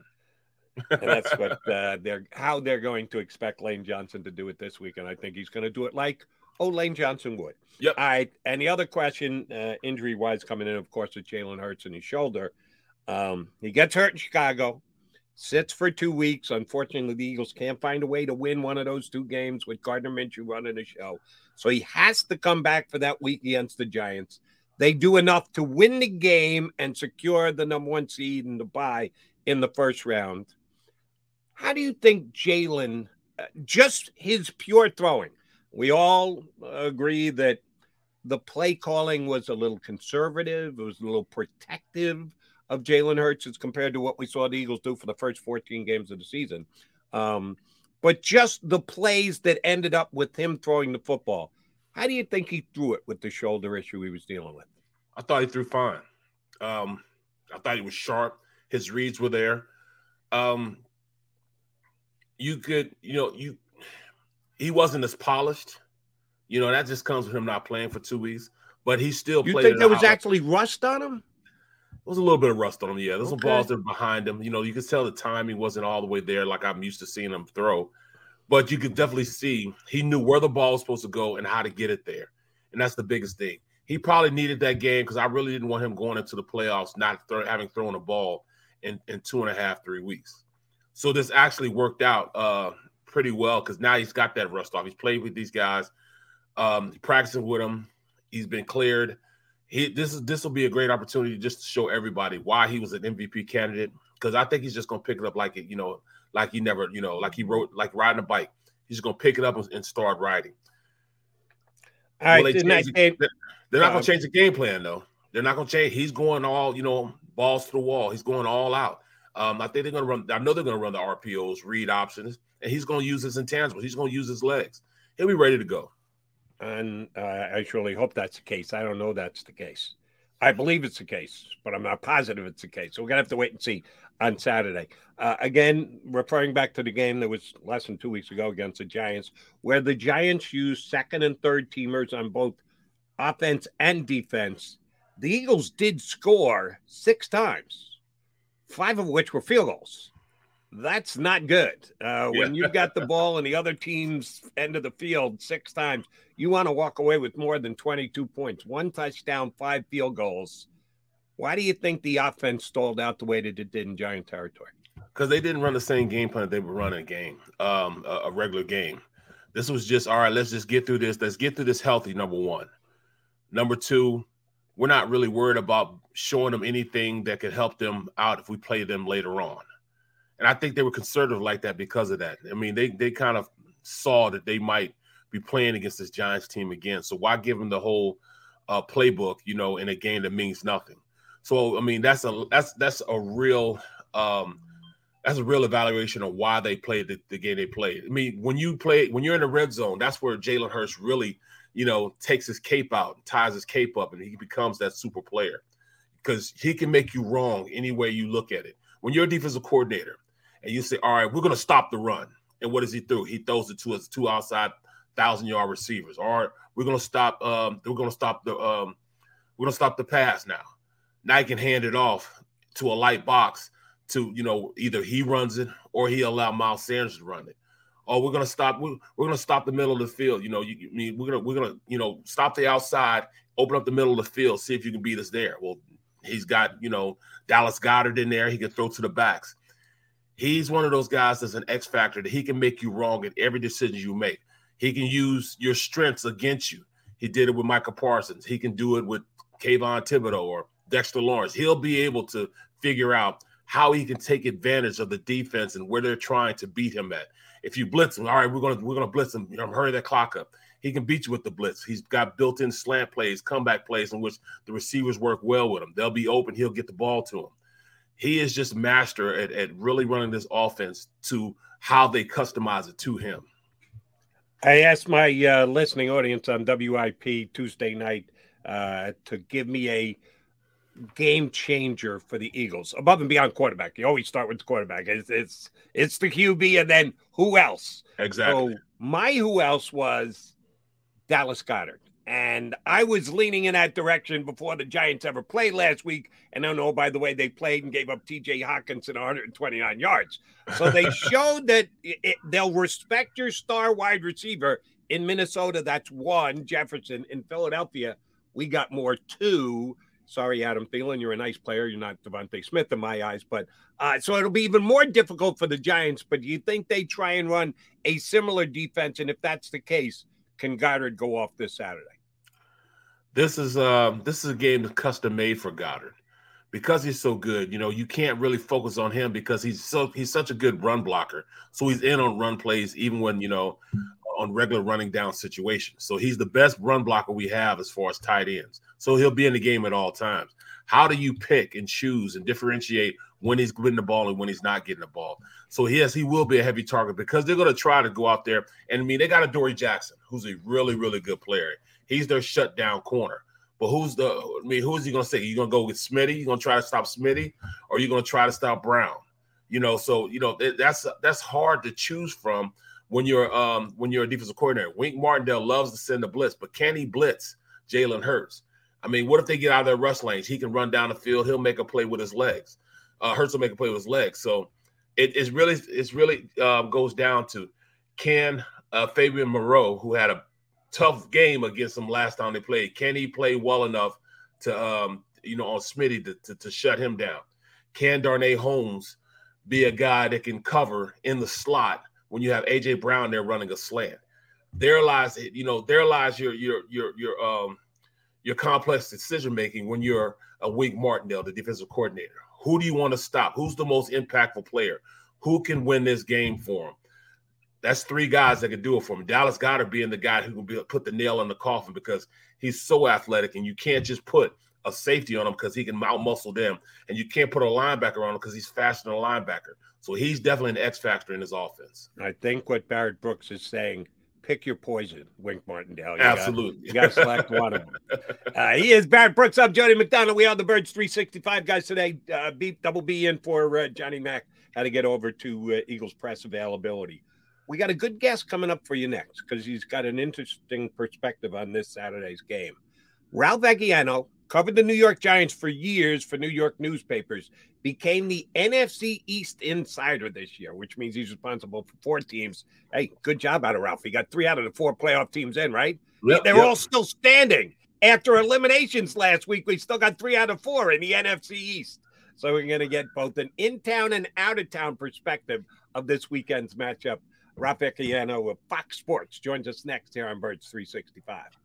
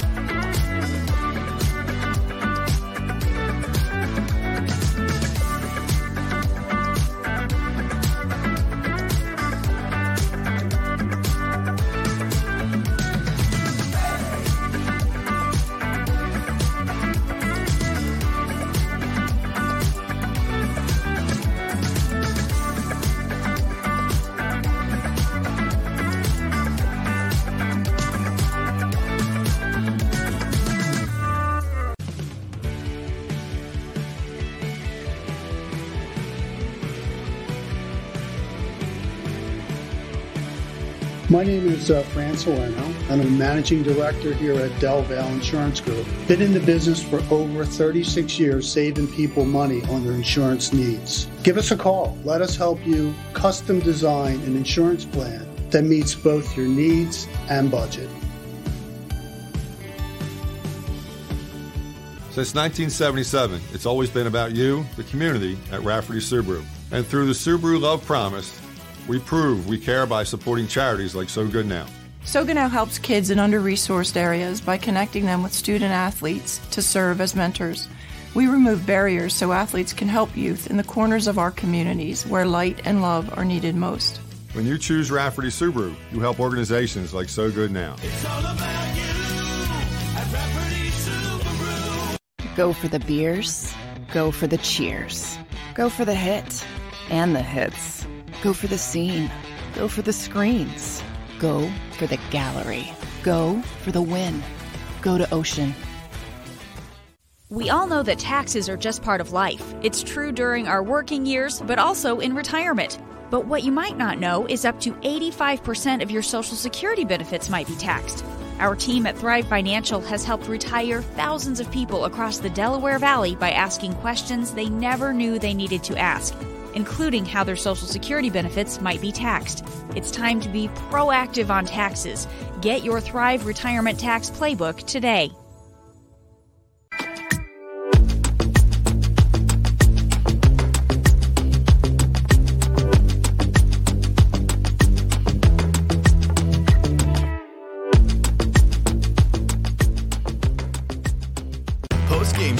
With Seth Joyner. I knew that they had a running game. Derrick Gunn. He has put in the effort. Devan Kaney. Had we not won the Super Bowl, what would we be saying? And Mike Missanelli. Well, you know who Philly is. Post game, now streaming on the 6ABC family of apps.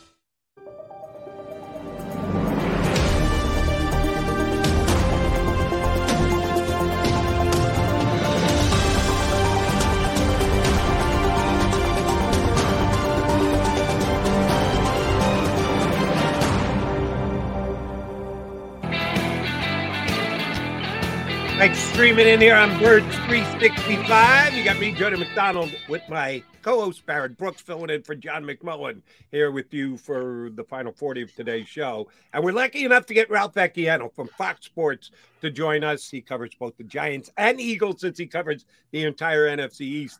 Ralph, good to catch up. I just want to advise you in advance. Uh, I said something that Barrett didn't like, and you can see what he did to my face. So when he asks you a question, answer him Nice. with some respect if you don't Yeah. want to look like a raccoon like me. I'll play Um, nice. but I, I'll get the first. I'll get the first question in here, and yeah, I, I fear that I'll be disrespecting the Giants, but I want the answer anyway. We all acknowledge the Giants are improved over the last couple of weeks. They've gotten better, but it's two games we're talking about, right? The win that guaranteed them a division, uh, a playoff spot, a wild card spot, and last week in in Minnesota. In between, you had the non-factor game against the Eagles, where they played their backups and their star players sat on the bench and the like. Is two games enough, as good as they were, to say the Giants are much improved? I can say improved, but I'm not sure I could say much improved. How improved are the Giants? Well, they're pretty improved. Um, you know, I, I don't know how much. I mean, I don't think this is suddenly an elite level team. Um, you know, their two best games to me were against the Vikings, the the one they almost won on Christmas Eve, then the playoff game. Um, you know, they there certainly were elements in there. Daniel Jones looked terrific, but that Vikings defense is pretty terrible, especially uh, the passing defense being ranked 31st in the league going into both games. So, um, you know, they're they're doing some things better. They're blocking better. They're blitzing more effectively. Uh, but you know, other than against the Vikings and the Commanders, I kind of need to see it against some better teams. They still look to me like the team that just kind of hangs around most of the time, and then they're hoping things go right in the fourth quarter. Sometimes they do, you know, often they don't.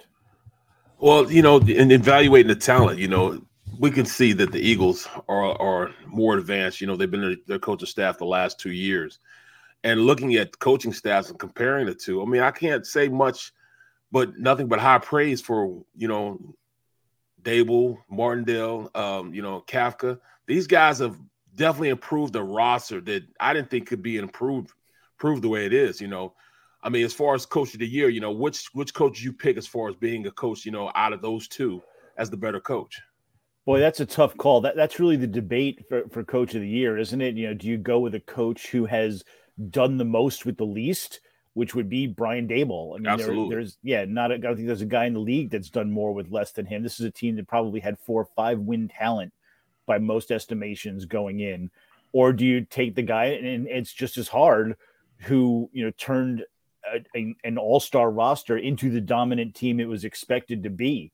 Um, you know, I think when you've got a choice like that, the fact that the Eagles were so dominant, you know, to me, it's it- it's nothing. It's the same thing as an MVP race or any other race. You go with the guy who's won the most. So I would go with Nick Sirianni, which is no disrespect to to Brian Daboll, but uh, you know, it's a tough call. I mean, you know, who did a better coaching job is just depends on what you think is harder, um, coaching a dominant team to dominance or you know, getting blood out of a stone. All right, Rob, I got I got another uh, improvement question for you, and I've had to eat some crow on this because from the day he was drafted, I said Daniel Jones doesn't deserve to be the fifth draft on the pick of the draft, and uh, just thought the Giants overdrafted him, and Mhm. that he would flash and look like a franchise quarterback, and then have terrible games on top of it. He really has improved. You're talking about Yeah. improvement. I don't know about the Giants overall during the course of the year, but Daniel Jones has certainly improved do we chalk it up more to experience that it took some time for him to become as good as he is now or do we lay it at the doorstep of the first time he's got a coaching staff that's actually pushing the right buttons and getting the right things out of their quarterback Well, I- I think it's probably a little of both. I think the dramatic improvement this year, you got to give credit to the coaching staff. Um, You know, Daniel Jones is a guy who I, I honestly always thought had the skills. I thought the beginning of his rookie year, he came in and looked like a polished quarterback many, many times. He had interception troubles. A lot of rookie quarterbacks do. He had fumble issues, which you hoped were going to be corrected. But his biggest issue for the first few years was, I thought, bad coaching, and I thought um, just a lack of talent around him. My question coming into this year was, you know, can he elevate that talent around him? And can he stay healthy, which was also a, a big issue with him early in his career. He's obviously stayed healthy. He's obviously elevated the talent, but a lot of that is because Brian Daboll came in and he didn't say, Here's my scheme, Daniel, figure it out and run it. He went in and said, What does Daniel Jones do well? You know, what do we do well? We don't have the receivers to throw downfield, so they don't throw downfield. They throw a lot of short passes and um, they have a, a, running back and a quarterback who can run. So what do they do? They run a lot of RPOs and play actions. And you know, finally, for the first time in his career, they are playing to his strengths. And he has shown, okay, if you do that, I can carry you if I need to. I have the talent to do it. I think there's other things he can probably do with a better cast around him, but this is the hand he's been dealt, and the coaches have put him in the right spot to make the most of it. You think they franchise tag him, or you know, do you think he's just going to be a guy that's going uh, go into the season with the with the mega deal? Has he become Daboll's guy? I, th- I think he is Daboll's guy. I think the Giants believe that he's their long term guy, and they will try to sign him uh, to a long term contract. It's a little bit complicated because they're not. I mean, they do have a lot of cap room. I think they're projected up like seventy million dollars, but that goes pretty fast these days. And they have a lot of holes to fill. A couple of spots on the offensive line, some defensive holes. They need a whole new receiving core, really. Um, so there's a lot of things they need to fill, and they also have to sign Saquon Barkley and plan for signing Dexter Lawrence in an extra in another year and Daniel Jones. Um, can they manage the cap and get Barkley and Jones in under it and do other things? I don't know. Um, it's probably better for them if they can, but you know, eh, people people laugh at me when I say, "Well, Daniel Jones is going to get forty million dollars a year." They say, "Well, he's not worth that." Like, it doesn't matter. That's what the next quarterback gets. That's a These going rate. Yeah, they keep going up and up and up, and there's you know, there's 32 franchises and probably 20 guys capable of playing quarterback at an elite level. When you have one, you don't let it go, and he's he's not going to give a discount now. You know, it's that I think the franchise tag is in the low 30 million dollars. He's not taking less than that because he can just bank that for a year and you know, watch the prices go up. So um, I think they'll try to sign him, whether they can or not. You know, my suspicion is either Barkley or Jones will get the franchise tag, and the other will get a deal, and they'll just keep working on it through the rest of the season. All right, I'm going to give you two stat lines that happened just over a month in between. And there's one very telltale number that lines up absolutely perfectly. Okay. Um, nine carries for 53 yards, two touchdowns, nine carries for 28 yards, and no touchdowns. That was Saquon Barkley last week against Minnesota and Saquon Barkley against the Eagles back in week number 14. If you want to add to it, Saquon, five catches for 56 yards against the Vikings and two catches for only 20 yards against the Eagles. Even though he toted it from the line of scrimmage, the exact same in both games. One game he was considered a star, one game left you shaking your head if you're a Giant fan. Which Saquon Barkley shows up this week against Eagles? Probably a little bit more towards the star. Um, I don't know if it'll be a guy who's going to rush for 120 yards, although, you know, I guess if you're going to find one vulnerability in that Eagles team, I've thought all year long it's their run defense. Um, you know, sometimes they just have tackling lapses, and if Barkley gets through and they start missing him, yeah, he can have a big game. Um, but he's not that nine carry, 28 yard guy. I think for a couple of things in that game. One is he developed a neck injury early in that week. Um, and he was a little limited. We don't know a lot about what it was, but he was on the injury report, didn't practice fully. And from you know what I've been told, what we've all been told, he wasn't completely healthy. Uh, he was also pulled early in that game. Um, once it started to get out of hand, it actually when he stopped playing, it wasn't even all that out of hand, uh, but it was getting there. Um, and they put Matt Breida in, and they decided that you know what, um, you know, we've seen enough from him. We're not going to put him at risk. So his, you know, he, he's one of those guys that he kind of has to stick around long enough, and he'll get those couple of big runs to sort of pad his totals. You know, and he'll have nine for twenty eight, and then suddenly it'll be 12 for 70 something, and he didn't get that chance because uh, he just wasn't in long enough. So he's running well right now. Uh, they're minimizing his runs. They've been leaning on Daniel Jones a little bit more, but I think that uh, you'll get a little bit more of the better Barkley in this game for whatever that's worth. Mm. Well, you know, looking at it on the defensive side of the ball, you know, I, Wink Martindale's a guy that blitzes. You know, he blitzes over forty percent of the time, but he didn't blitz this last game against um, Hurts. He didn't blitz him a lot. Do you think he becomes status quo and blitzes forty percent of the time, like he did, uh, like he has been doing, or does he does he rush or, or play the game differently, knowing that um, Jalen Hurts, when you blitz, that means you're going one on one on the outside, and that means your DB's backs are turned. We know how dangerous he is with his legs. What do you think he's going to do? Is it going to be the latter, or, or, or is he going to go ahead and blitz him like you know, I think the smart move, and I, I, suspect this is what Wink will do, will be to do what he did against the Vikings, where he made a decision. You know, Justin Jefferson is not going to beat us, so they sat back in a zone scheme and they had him bracketed all the time, and they called off the blitz because they knew, you know, they needed more help in the back end. There were a lot of times with, you know, six defensive backs, and they all dropped back into coverage, which is not what Wink Martindale normally does. So um, that was his strategy then. We'll give up the blitz. We'll try to get pressure with the front four. It was certainly easier against the Vikings front uh, than it will be against the Eagles. So maybe there'll be some more blitzes. But I think when you're dealing with uh, AJ Brown and DeVonta Smith and Dallas Goedert on top of it, you really can't just send the dogs at Jalen Hurts, especially knowing that he can just run right around it. So um, it, to me, blitzing is going to put them in a tough spot. Um, it is what they do, and they will do it at times. But I think he's going to really help. Let's try to get the pressure from the front and contain it from the back end. Let's not give up the big play so we can stay in this game. Ralph, uh, listening to Giant fans talk about the beatdown that the Eagles put on the Giants back in week number 14. Yeah most of them go, yeah, but we didn't have either Xavier McKinney or Dory Jackson, our two best DBs, and yeah, your MVP like quarterback kind of lit us up. But we got our guys back now. We got our two best DBs back. How big a difference do they make?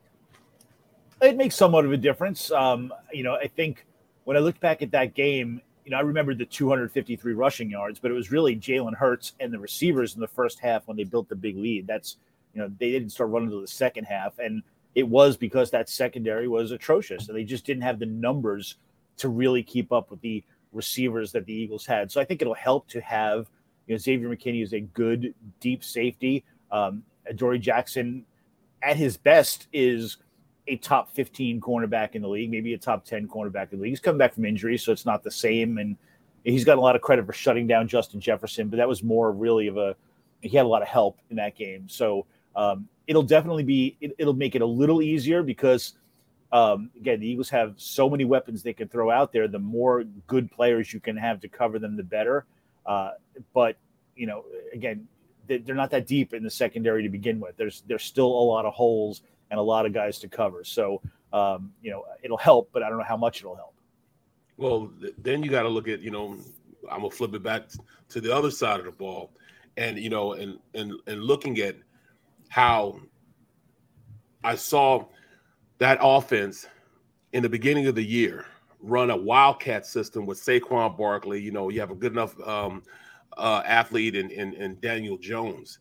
Do you think they take a little piece of how the Saints beat up on the Eagles off uh, defense, where they just ground and pound and and, and, and really use uh, the athletic talent of a Taysom Hill and Alvin Kamara um, against the Eagles. Can you see that kind of um, offense coming? Daniel Jones is a pretty good athlete. He's shown that he's a better athlete than people gave him credit for. He's been clocked at 21 miles an hour uh, against the Eagles uh, last year.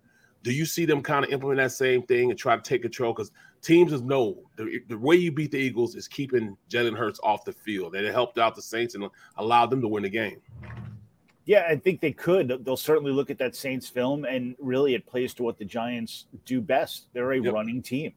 Um, you know, the passing game was great in their two games against the Vikings, but again, that's the 31st ranked passing defense in the NFL, and I don't think they were that worried about keeping Kirk Cousins off the field. I don't think they felt like they could stop him. So, um, you know, they're gonna they're gonna run their IP RPOs. They're gonna get Barkley involved. They're going to their best player remains Daniel Jones running the football, so to, you're going to see a lot of that. I think. Um, a lot of it may depend on how the Giants' offensive line, which has been better but not great, can handle that Eagles front and that Eagles pressure. Uh, it's another reason why you don't necessarily want Daniel Jones 70 sacks. Right, 70 sacks against an offensive line that gives up a lot of them and, and gives up a lot of pressure. So especially, you know, I think that they'll see on the film the weakness on the right side where uh, Evan Neal, the rookie, has been struggling like crazy. So, um, you know, there's a lot of reasons why you would want to run the ball or at the very least establish it so then you can pass later. But um, at heart, they're a running team. And if they think that's what's going to work, and like I said earlier, I think that's the one weakness, if you want to call it that, in the Eagles is that you, you can beat their run defense. And if you can do that, at the very least, you can stay in the game. Ralph if I tell you the more physical team is going to win the game, who's got the more physical team, Eagles or Giants? Good question. Yeah, it, um, I think the Eagles overall probably are a more physical team. I think the Giants um, can keep up with them in spots. They have a pretty physical defense. Um, you know, the second level defense is very physical. Maybe I would argue at times more so than the, the Eagles, although it might just look that way because they blitz so often and they hit so much. Um, you know, their front is probably not as good as the Eagles, but they they hit, and Dexter Lawrence is as physical as anybody on that field. It's the offensive line where I think the Eagles would have the real physical edge. That that line is just so good. Um, and the Giants' offensive line is not. I mean, it's it's better, it's improved, but it's mediocre at best, I think. And there are weak spots on it. So um, overall, the more physical team to me is the Eagles. And I think the, the way they've run the ball year long kind of proves that. What's your key matchup in the game? What are you going to be looking at the most? Huh, that's a good question. I would think to me, um, it would be the Giants secondary against those receivers. And I probably put Dallas Goedert right in there. I, I assume that they're going to have um, you know, Landon Collins will probably be the guy covering him. He's more of a linebacker nowadays. But yeah, yeah. Um, you know, in general, I, I feel like the Giants can run on them. They know the Eagles are going to run. But I look again at that that first game. Everybody thought the Eagles were just going to run right down the field, and they came out throwing. And Jalen Hurts had like 170 yards in the first half. They ran out to a 21 nothing lead. If they can establish that they can throw it and really put the Giants on their heels, then they're going to start running like crazy, and that's where the Eagles become a dangerous two-way threat. Now, if the Giants can somehow contain AJ Brown, contain DeVonta Smith, okay, then you know maybe you've got a game there. I don't know how that happens, but uh, you know if, if early on those two are going and the passing game is going, it could be a really long day for the Giants. Uh, Ralph, I hope that you're getting time and a half for this weekend because your counterpart for the NFC South or the NFC North don't get to work at all, whereas you have to pay attention for both games because you got two teams on Saturday and then one on Sunday. Cowboys took apart the Bucks. I got to give the Cowboys credit. That was an impressive win on Monday night. I actually thought Brady would yeah. pull some Brady magic. He did not. It was a mismatch. But now they have to go to San Francisco and face the hottest team in the National Football League. Any chance you got two teams from the NFC East playing against each other again next week? that the uh, Cowboys can go out to San Francisco and get a win? Mm. I mean, I I wouldn't be shocked. Um, you know, look, they're, the 49ers aren't the Bucks. The Bucks is the easy one, although that's a pretty good defense that they beat. Uh, the advantage for the Cowboys to me in any game and, and why they could have a chance out in San Francisco is when their offense is clicking, it is the best passing offense in the league. They're right up there with, to me, the Chiefs and the uh, Buffalo Bills and teams like that. They're they're not consistently as good, and Dak Prescott has thrown a lot of interceptions lately. But when it's clicking, it's that good, and they run the ball well too. Um, so yeah, they could give that San Francisco defense some trouble and really put some pressure on Brock Purdy to score points. Although he's answered the bell every single time this year.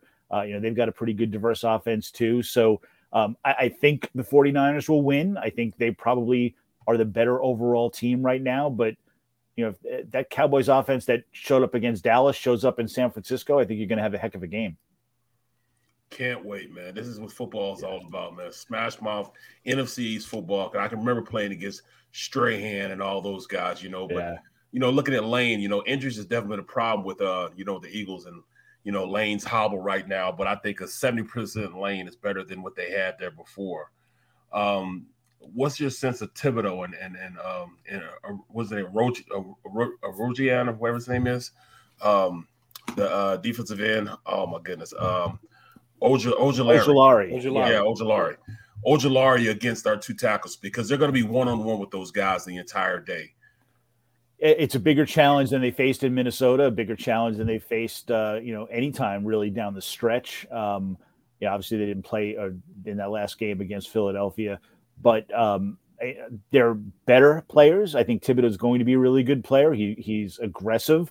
Um, you know, he's starting to develop some moves and he's got some confidence there. But yeah, that Eagles offensive line has impressed me all year long. And I've seen better defensive ends and better edge rushers not get to Jalen Hurts. Uh, you know, I, I, think when you've got two young, aggressive edge rushers like that, if I'm uh, the Eagles, I'm looking at it thinking, okay, I might let them think they're going to get to me and then just dart the quarterback around the outside or throw a quick screen pass or something. I think you can really set up a young pass rusher, um, you know, in a playoff, you know, second playoff game. But um, they're good players and they'll they'll make their mark a little in this league. Uh, you know, I don't know that they're the ones to watch on the Giants front. I think the one the Eagles are going to be worried about mostly is Dexter Lawrence. He is a monster in the middle. Um, you know, Pro Bowler, All Pro. Absolutely. You know, he's going to, he, he has the, I mean, Jason Kelce's terrific, but Dexter Lawrence has the ability to get in and get some pressure. And then it's up to the young guys on the outside. You know, they're going to have to worry about containing Hurts when he leaves the pocket. Um, you know, can they be in the right position? It's, it's such a tall task against a quarterback in an offense like this. Um, you know, they're good, but let's see if they're up to it. All right. You just said his name for the first time. We had you on for over 20 minutes. The first time any one of the three of us mentioned Jalen Hurts who to me is the entire key of the game. Mm-hmm. You've been at the Giants availability, though you're down here in Philly too. Um, there's what they say, and then sometimes it's how they say it. Right. What do the Giants think? What percentage do they think Hurts is going to be? Are they play, planning to play their game? Are they ready to play their game defensively as if Jalen Hurts is damn close to 100% and can perform at the MVP level that he did for the first 14 weeks of the season. Yeah, I think they're expecting that. I don't know that they believe he's 100%. And I think that there's a few of them that probably want to test that theory on his right shoulder if they get the chance. But I think they believe that the Eagles will come out acting like he's 100%. Um, you know, he looked like he could play in that season finale. It looked like they just didn't want to let him run the ball. And I'm sure that's what the case was. Let's protect him. Let's tell him to run out of bounds. Let's not call a run play. I don't think they're going to go into this game doing that. I mean, maybe they pull back the reins a little in the second half if they're up or something, or they get a little cautious in some spots. But I think they know that you know, Jalen Hurts, he's the offense. I mean, his he's his threat to run or throw outside of the pocket and move all over the place is what really makes them so dangerous and so effective. And the Giants absolutely think, you know, he's physically capable of doing that. How long he lasts, uh, whether he can take a hit on that shoulder, all that is up in the air. But I think coming out, they're expecting to see the two way Jalen Hurts that, uh, you know, they saw in the first 14 games of the season. Ralph, great stuff. We appreciate you jumping in with us. 40 during the afternoon, down into the 30s. Uh, you're going to have to have a heavy coat to get out of there. Um, Fine with me. Football and for mid January, you can't complain if there's going to be no snow and the first number of the temperature isn't a one. That's not yeah. all that bad. Uh, so have a good time covering the game on Saturday. Thanks for lending insight with us today here on Birds 360. Rob, thanks, bro. Thanks, guys. Anytime. That is Ralph Vacchiano, uh, who, after writing for New York papers for years, jumped over to the Fox world and became their NFC East insider. So he's been covering Eagles, Giants, Cowboys, and Commanders. He put all his Commanders papers away. He's already filed all of those, but he's still referencing Cowboys, Giants, Eagles, three NFC East teams still playing. There's only one other team left in the playoffs. That's San Francisco. So three of the four are NFC East teams. So Ralph staying on top of his game. He gave us some good insights here. We appreciate it for him. All right. He is uh, Barrett Brooks in for John McMullen. I'm Jody McDonald. Come back. We still got 10 minutes to play here on Birds 365.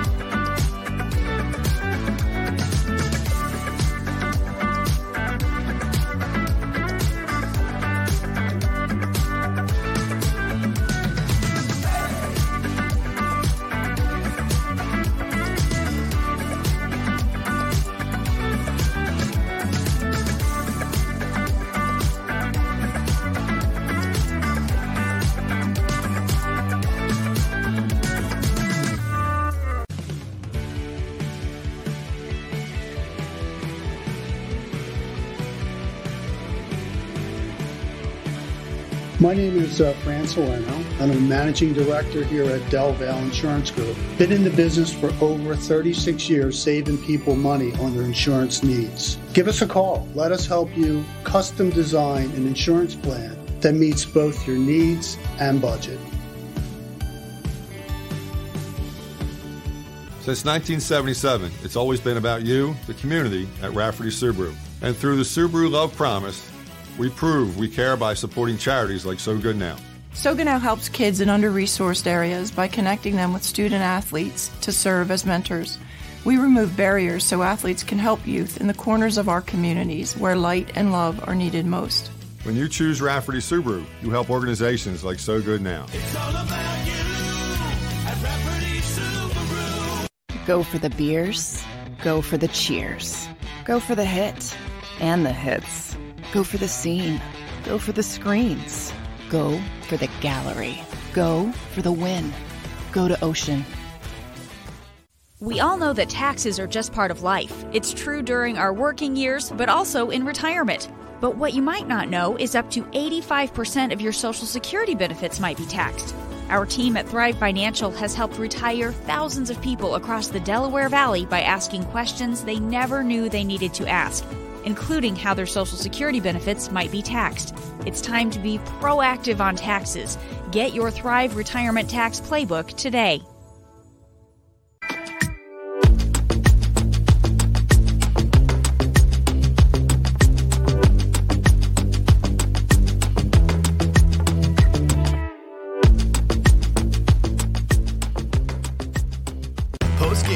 With Seth Joyner. I knew that they had a running game. Derrick Gunn. He has put in the effort. Devan Kaney. Had we not won the Super Bowl, what would we be saying? And Mike Missanelli. Well, you know who Philly is. Post game, now streaming on the 6ABC family of apps.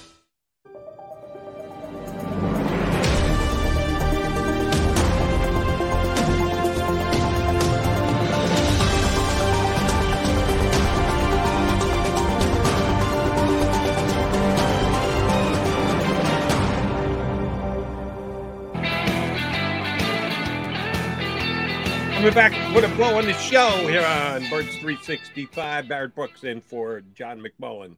Uh, Barrett, each and every single year with a team. How many years did you play in the league again? 12. 12. So every year is different.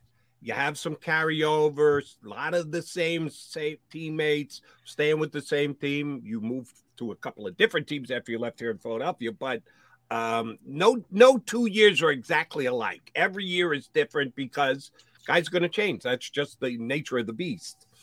This is a special year for the Philadelphia Eagles. 14 and 3 is 14 and 3.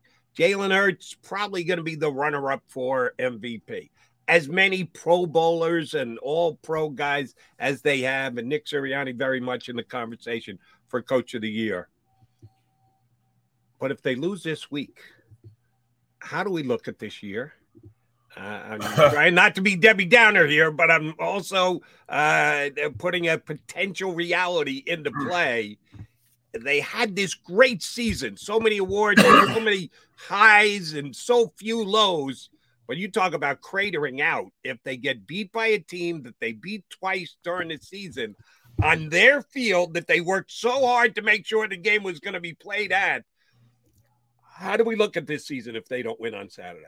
Joe, I'm gonna tell you the truth, man. It'll be a colossal failure, colossal failure because this team, after they had the best trade probably this year um, ever. Um, you know, the, the, best trade this year I think was was the, them acquiring AJ Brown. It's been the best trade Howie's um, you know, since Howie's been the GM.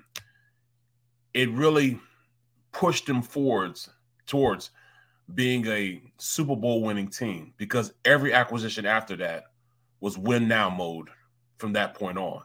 Kyzir White coming in, um, them going to get Bradberry, CJ Gardner Johnson. All these guys come in to make a run right now, an impact right now. And because they signed AJ Brown, I think it really put them in position like, look, we we found we found uh, a way in which we can really accelerate us winning a Super Bowl. We put a, a, lot of eggs in this basket this year. So for them not to win a Super Bowl or either get to the Super Bowl would be a colossal failure for both the GM, the coaches, you know, and, and you know this team. Period. Um, they have the best. To me, they have the best team in the NFL. They might not be playing the best football right now, but collectively, they have the best collection of athletes in the NFL, player for player. You know what I'm saying? So, because you have that, you you've got to you got to at least be in the dance. You at least got to be in the Super Bowl. So, you know this is this is this is a must win. The next few games are a must win because they got to get to the bowl. They got to get at least an opportunity to play for the trophy in Arizona. All right, Double B, uh, you mentioned a player, and uh, he le- leads me into my final question of the day, and that would be AJ Brown. He was brought here to raise the offense. He has raised the offense. Absolutely, Yes, absolutely. He has accomplished exactly what they wanted to accomplish when they acquired him.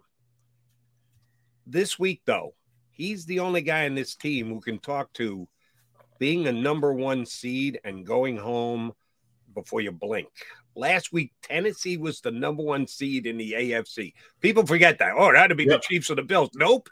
It was Tennessee. The Titans were the number one seed in the AFC last year, and they got picked off by the Bengals. Now, AJ had a pretty good game. He made uh, over 120 yards, but they lost 19 16 to Cincinnati, late pick by their quarterback does anybody ask him about last year? Does he volunteer any information on how painful that could be? And we got to avoid this because I'll tell you, my year sucked thereafter when we got picked off by Cincinnati.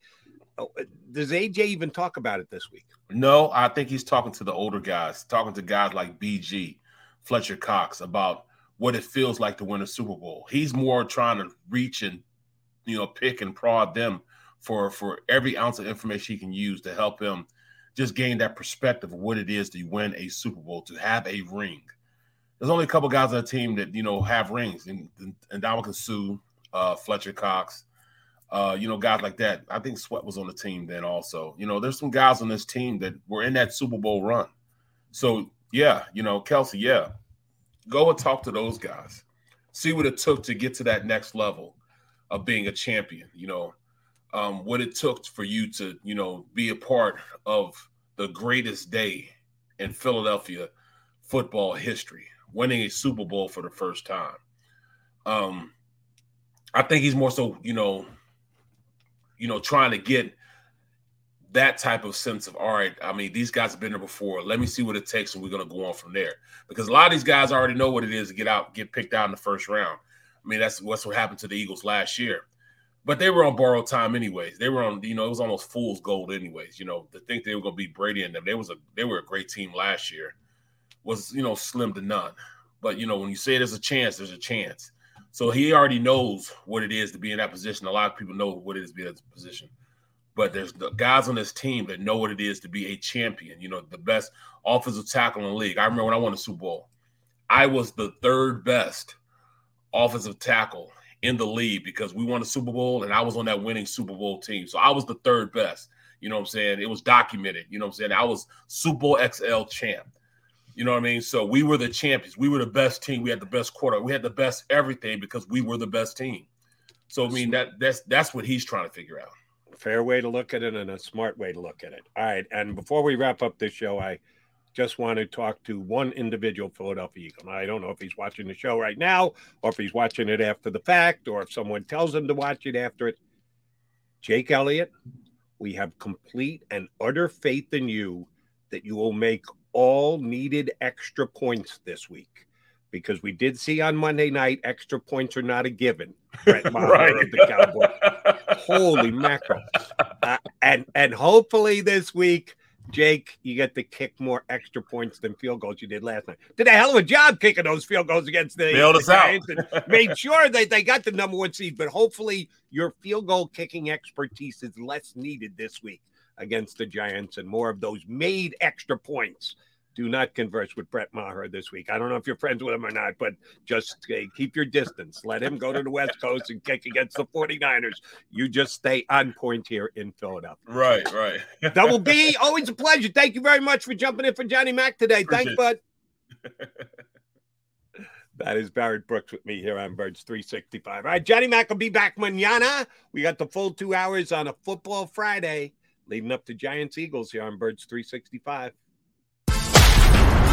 You've been listening to Birds 365, the destination for the passionate Eagles football fan who bleeds green. If it's Eagles football, we're talking about it. Debate inside the locker room and guests that are some of the greatest football minds from around the region. We hope you enjoyed the show. We know we had a blast. Make sure to like, comment, and subscribe, and we'll be back soon.